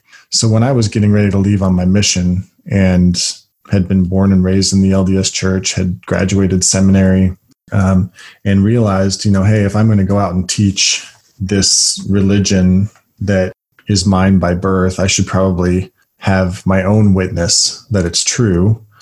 Of course, I got down on my knees and I prayed about the Book of Mormon. Um, but what should be noted there is that it's a very emotionally fraught situation that I was in. And I suspect that a lot of Latter day Saints, when they when they actually get down to praying about the Book of Mormon, they're in similar situations, right? They're wanting to know truth. They're wanting to know if if what they have been taught is true. They're wanting to know if, uh, especially if they're going out on a mission, they're wanting to know, like I was. So it's it's a very emotionally fraught situation, and um, and I do think that uh, psychologically you can manifest a, an experience. Um, and people in other religions do that as well. Um, it doesn't. It's not a. It's not an indicator of truth. And if it was, then then from my perspective, I would not have continued to doubt that experience. And I doubted it for that very reason that I realized that I experienced exactly what I'd been told over and over and over and over again that I would experience. And I wanted something more than that. Now, I know Latter day Saints would say, oh, you know, you're questioning your spiritual experience. But I think it's wise to question a spiritual experience that is exactly what you were told over and over and over again you would experience when you did a certain thing, uh, especially in a situation where I was staring down a mission, leaving in two months, and, and really, you know, feeling emotionally like, man, I'm going out to teach the world this thing. So I need to know myself. Um, and so if it, if it was, if it really was a spiritual experience from God, uh, I, I don't think I would have continued to doubt it throughout my mission and, and would have continued to pray for uh, a witness that, that didn't come. Yeah. Um, that, that's really interesting. Uh, fascinating. I mean, to, uh, talk about it as kind of an emotional response that you can generate. Maybe that explains why it never worked when I did it, you know, because I don't have any feelings. So I can't. Uh, did you just admit to being a psychopath? so, Matthew, what are your thoughts on this question? Man, we might uh, have to do some investigation in California. There might be a, a slew of unsolved murders there that we don't that we can provide some evidence for. Um, did we lose Michael? Oh, you. Uh... Sorry, I had to go cover up some evidence. I'm good now. Uh, yeah, I think Paul had a lot of really great points there, and uh, yeah, so to to kind of go off of what he was saying, uh, that this can be kind of a manufactured or a forced experience. Yeah, I was I was praying for months for a confirmation of the Book of Mormon, and I did feel that I had kind of the burning in the bosom experience. But I don't. I think it was you, Paul, in your story where you talk about how if you kind of focus on, you know, having that feeling, you can kind of feel that burning or that that tingling feeling, and you can kind of reproduce it on command, even if you're not really praying or anything. Um, there were a lot of times where I had similar doubts. It was after my mission though, where you know you'd be watching a Disney movie or a very emotional movie where the music is very enthralling. You know, it's it's you know the pitch gets high, you know, it starts really tugging at your heartstrings, and you, you start to feel that same tingling and that same burning that I had when I was reading the Book of Mormon and praying about it. And so sometimes I'd wonder, I'd be like, well, how do I differentiate those feelings from the feelings of the Spirit? Because I know that the Spirit is not telling me that uh, Frozen is a true recounting of actual events, right? So um, that kind of always stuck out in my mind. So I'd ask myself, okay, well, if if if you can have the same exact feelings in other circumstances where you're not praying or not having a spiritual experience, where you're just listening to music or you know watching a movie or you know just looking at nature and things like that, it, you know, is God telling you that every all those experiences are quote unquote true? You know, so and then I would also go through scripture. Um, you know the the heart the passages where it says the heart is deceitfully wicked you know who can know it we know that the the fallen man's heart or, or just men's hearts in general are corrupted and that we're easily turned back and forth by our emotions and god has given us the great blessing of having a mind having an intellect and so i'm not saying that i think sometimes maybe in the western church we go a little bit too far away from feelings and say you know they're you should just completely discount them whatsoever and think about only logical, rational arguments for the faith because I think there you can have a spiritual experiment experience that confirms your faith, but but that should not be the primary compass for what is truth. Truth is consistent, truth is rational, and we should not believe in anything that is irrational. That's something that Dr. Sproul said. He said, um, you know, I would certainly never ask anybody to believe in something that's irrational or illogical, meaning it breaks the laws of logic. You know, like if we were to try to go out there and say that Jesus is not God and he is God simultaneously, well, that's a that breaks the law of con- non-contradiction. That's a contradiction. You can't say Jesus is God and not God. He's either one or the other. So faith has to, you know, faith has to be based upon rational principles. And sometimes we don't understand everything. But I would just say to myself, do you really understand what the Bible teaches, or do you only think you understand what the Bible teaches? And have you compared what the LDS Church teaches as compared to the Bible. Um, because if you're if you're going to say that your religion is the restored gospel and that it's the same gospel taught in the Bible, well, if you've never really studied the Bible in depth or really studied out the arguments from Christians, then how can you really know that for sure? How do you know that the same gospel you're teaching is the gospel of what the Bible teaches? So really study it, understand it, and understand the arguments that Christians are making and evaluate that against the Book of Mormon and Doctrine and Covenants and what the LDS Church teaches. Good stuff. Good stuff. I was, uh, I just kind of had this epiphany, you know, that I'm not the only one that needs to go to an asylum because for the last like hour we've all been talking about talking to ourselves. So yeah, I'm not the only one who's crazy here. nice try. Nice try. all right. So uh, what what I would respond with to the Moroni challenge is probably some of my own experiences that led me out of the church because it wasn't just logical things. Um, I had a family member that tried to tell me that I intellectualized my way out of the church, and I said, you know, it was just as much spiritual as it was doctrinal for me. And that's because I, I had a couple of dreams where I felt like God was telling me to leave the church. So I'd probably talk about those things, and that is you know that is a stalemate at that point because you know you can't have god telling them that the church is true and then telling me that it's not true and i need to leave it. And so at that point you know you've you've reached an impasse. You can't reach an answer by by a spiritual confirmation. But what i would kind of go to next is that ultimately those spiritual experiences by themselves cannot be trusted And if you look at Mark 13 22, it says, For false Christs and false prophets shall rise and shall show signs and wonders to seduce, if it were possible, even the elect. And I can point out a couple of instances where this has occurred. Uh, you look at the story of Moses in the Exodus, you know, the Pharaoh's magicians were able to do a lot of the same miracles initially that Moses was able to do. They threw down their staffs and they became snakes. They were able to turn water into blood. And so it would have been really easy to look at those guys and say, "Oh, you know, they've they've got God on their side." Um, and then, uh, okay, I don't remember where I was going with that exactly, but um, I think it, it's. I mean, you've got Satan too. It says he's transformed into an angel of light, and so it is certainly possible that that there could be signs, there could be wonders, there could be a book that causes a, a burning in the bosom. You know, even if it isn't just an emotional feeling, it still doesn't prove that the church is true. And so I just I couldn't possibly um, take the risk of balancing my testimony on a church or or my salvation on the high wire of subjective feeling that I get from taking Moroni's challenge. That is just too much of a risk for me.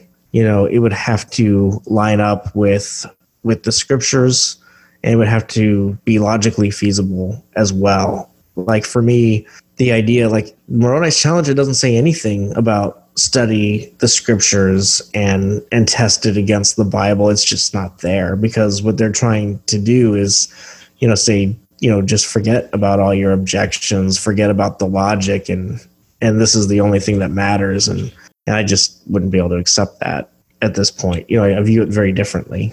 Okay. So uh, um, one, one quick question, and maybe maybe it's too much because we're already getting kind of late. But you know, a Latter Day Saint will probably ask you in return if you're to say that. Well, how do you know the Bible's true? You know, didn't didn't, didn't you pray about it? Like, how do you know it's true instead of the the Quran or another holy book? And we've kind of talked about this in our second, uh, you know, our second series on what what what about Scripture. But maybe just a quick rebuttal to that. How would you answer that? You know, the Bible is true if it's not just about praying about it. Yeah, I mean, there's there's a big difference. First of all, between the evidence, you know, the manuscripts that we have between the Bible and the Book of Mormon. And it's not something that I just have to pray about because we've got the the Dead Sea Scrolls, we've got you know the text um, for the King James, you know, King James Bible. We've got, um, and then what they have is nothing for the Book of Mormon, just a convenient story that that the angel Moroni took it from the earth. You know they've they've got I guess I I used to kind of talk about the three witnesses like it was this uh, foolproof you know evidence that the Book of Mormon is you know this undefiled pure text, but you know even that testimony doesn't say that everything was that was written in that book was translated correctly or you know so it just it just doesn't compare to the bible at all. It's apples to oranges. They can't make that argument with me. So that's my quick rebuttal. Yeah, it, that's kind of what I would say too. It's it seems like you're being Latter Day Saints are asking us to believe the Book of Mormon with without any evidence, and the Bible is saying we're giving you plenty of evidence to believe it. There's there's lots of good reasons to believe it, but at the end of the day, people will still reject it because of what it teaches, because of the content, the spiritual message that you cannot be saved without Christ. So there will still always be people that reject it, even with the evidence. Um, but but God is not asking us to to believe in something without any kind of support for it. It's it's a rational faith that we're calling people to to embrace. Right, and then it, it goes against what the uh, what the Bible says. So I mean, if it might be a different story you know, they might be able to sell me on it if it actually did align with the Bible 100%. But even if it did, I'd probably still say, well, why do I need this book if if it aligns with the Bible? So either it's not needed or it's false.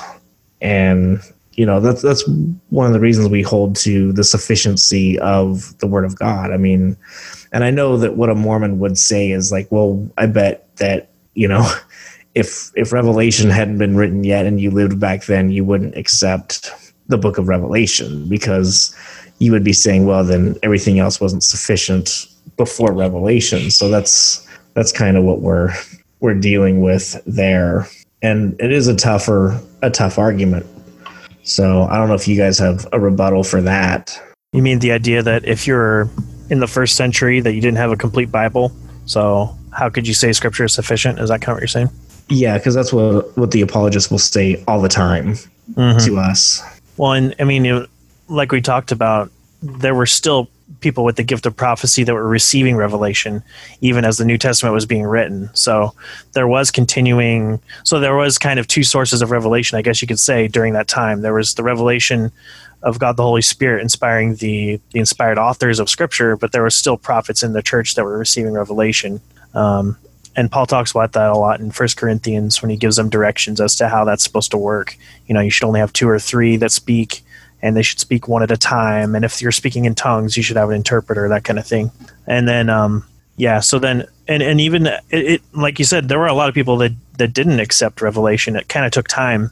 There's a really great series by Dr. Michael Kruger. He's kind of the expert on the New Testament canon. He's uh, there's a free series online, Reformed Theological Seminary. I guess I can leave the link in the, the description on the YouTube video.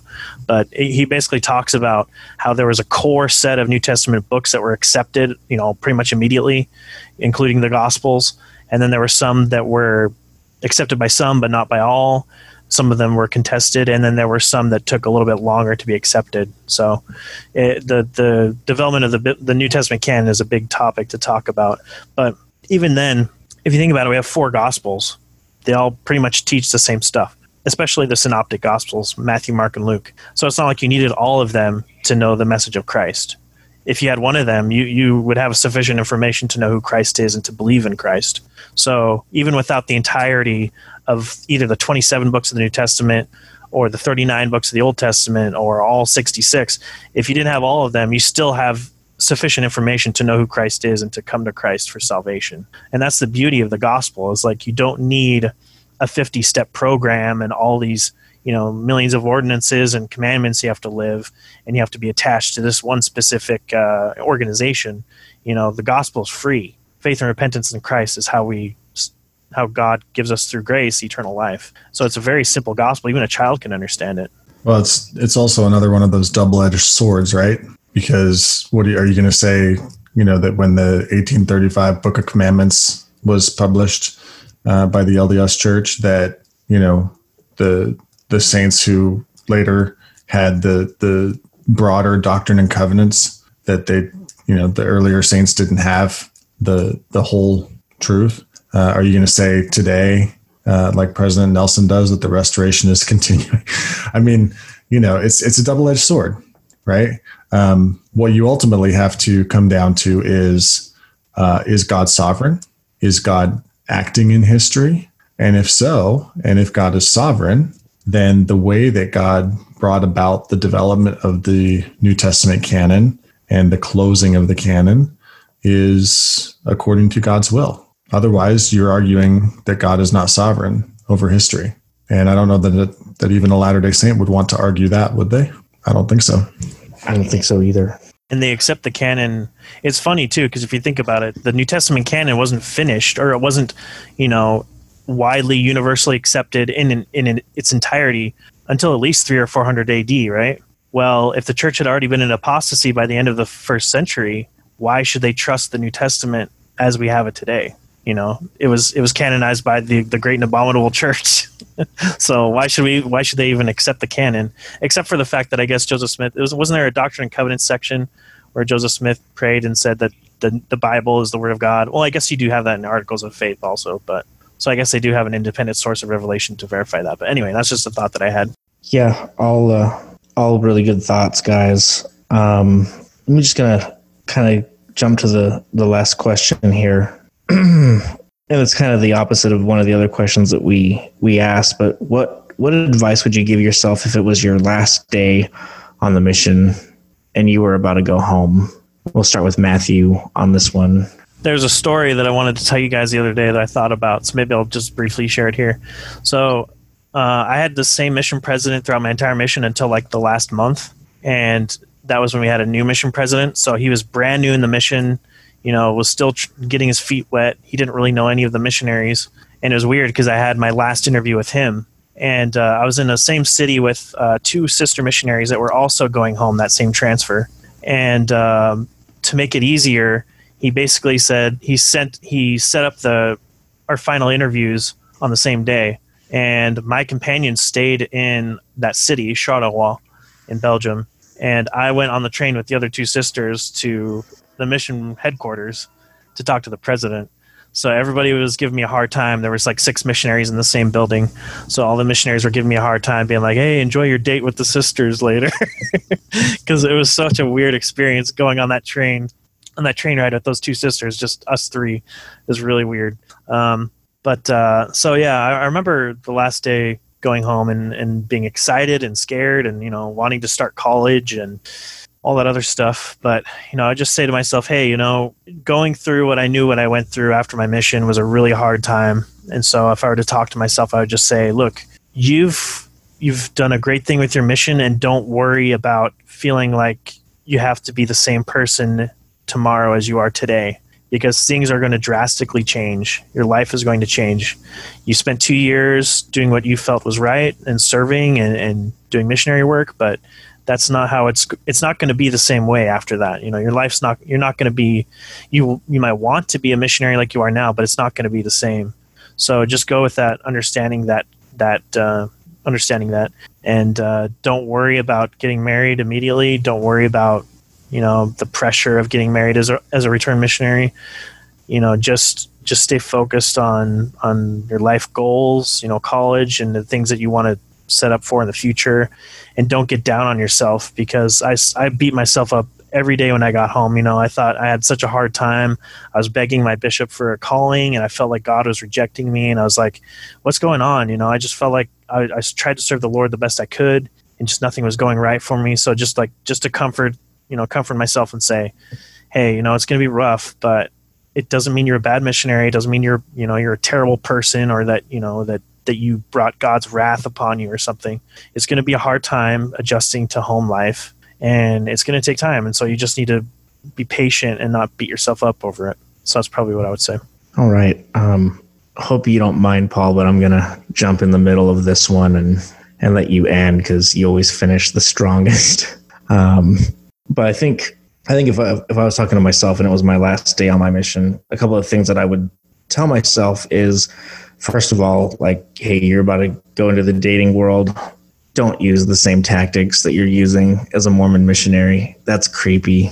Uh, the next thing I would say is don't But expect Michael- to be. Yeah. But it worked, right? You've married every person you've dated. 100% Yes, but I've only, conversion rate. I've only dated two people because I couldn't get a second date. um, I would say don't expect to be, you know, a celebrity anymore or even really cared about that much after a month of going home. You know, people just aren't going to view you that way anymore, you know. Uh, and then I'd probably say, you know, there's going to be a lot of things that are going to come up. Um, you know, like I ended up working working for a, one of the leaders of, of the local church and uh, realized that he was a very different man in the workplace than he was at was at church. So one of the things I would tell myself is do examine the fruits. Um, the fruits matter. Don't just sweep them under the rug. I mean, I was very much you know blind to that. I was like, it's all the doctrine. It doesn't matter how bad the people are. Um, but but the truth is that enough fruit does indicate that something is wrong. You know, a good tree cannot produce bitter fruit. And so I would say that's something that you need to look at. And then last of all, I would say that um, I wouldn't give myself the the solution. You know, I wouldn't tell myself about imputed righteousness. I don't think, but I think I might give myself the problem and say, um, you know, you've you really started to you know learn about doctrine and and learn about debating with with evangelicals. And there's this there's this one problem that is going to be your life's challenge, and you need to learn how to come up with an answer for it and that is the impossible gospel argument and i would probably just tell myself what that is and uh and just leave myself with that because i know that that would be the catalyst eventually for me uh leaving the church and and finding more truth learning about you know forensic righteousness and and double imputation so that's what i would tell myself All right. So this is a tough question. Um, going home from my mission was one of the hardest things I've ever done. Uh, I really, in those two years, came to love the Hungarian people, the Hungarian culture, uh, my companions, the the regimen of being a missionary, day in and day out, uh, in and out of the apartment. Uh, you know, going to appointments, knocking on doors, talking to people on the street. Um, I'd really come to love it, and so making that transition back to normal life was tough. And you guys talked about that, both of you did. Um, so I'm going to focus uh, some advice on what I would say to my younger self or any missionary uh, from the Latter day Saint faith uh, going home from their mission. I would say that you've spent two years uh, trying to teach people that a church saves, uh, a particular church saves. And I would say that no church saves. Uh, I talked about it earlier. You know, there are people sitting in the pews of every congregation, be it uh, any of the Orthodox Christian uh, denominations or uh, those that are, you know, outside of theological orthodoxy. Um, there are people sitting in in the pews of every church that you may pass driving down a road uh, who are not saved who have not been born again. Um, the New Testament is very clear that the experience of being born again is an experience with the Son, uh, having been drawn to Him by the Father. And uh, if you look through the pages of the New Testament and read through it, every experience that a that an individual has with the Son is by the drawing of the Father to the Son. It's not a church, and I'm not arguing that church that uh, that being part of a local church and being engaged as a believer in a local church is not important. The New Testament teaches that is also very important. Um, but being part of a church is not what saves you. And as a missionary, you've just spent two years of your life teaching people that it is. And I would challenge you to, in your mind and in your study, challenge that premise and see what you find. All right, that's a wrap. Recently, we sat down with a special guest. Jordan Rittmeyer is a full time Christian missionary to the Latter day Saint people with Tri Grace Ministries in Ephraim, Utah. We'll be releasing our conversation with Jordan as a bonus episode on Wednesday, September 30th. You'll want to join us, Fireflies. We thank you for tuning into this episode of the Outer Brightness Podcast. We'd love to hear from you. Please visit the Outer Brightness Podcast page on Facebook. Feel free to send us a message there with comments or questions by clicking Send a Message at the top of the page, and we would appreciate it if you give the page a like. We also have an Outer Brightness group on Facebook where you can join and interact with us and others as we discuss the podcast, past episodes, and suggestions for future episodes, etc. You can also send us an email at outerbrightness at gmail.com. We hope to hear from you soon. You can subscribe to the Outer Brightness podcast on Apple Podcasts, Castbox, Google Podcasts, Pocket Casts, Podbean, Spotify, and Stitcher.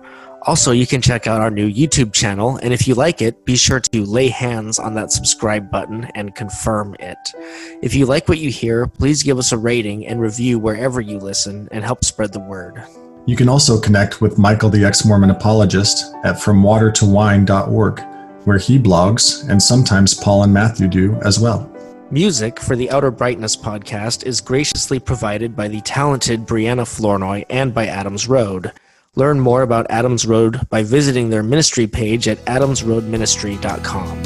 Stay bright, fireflies.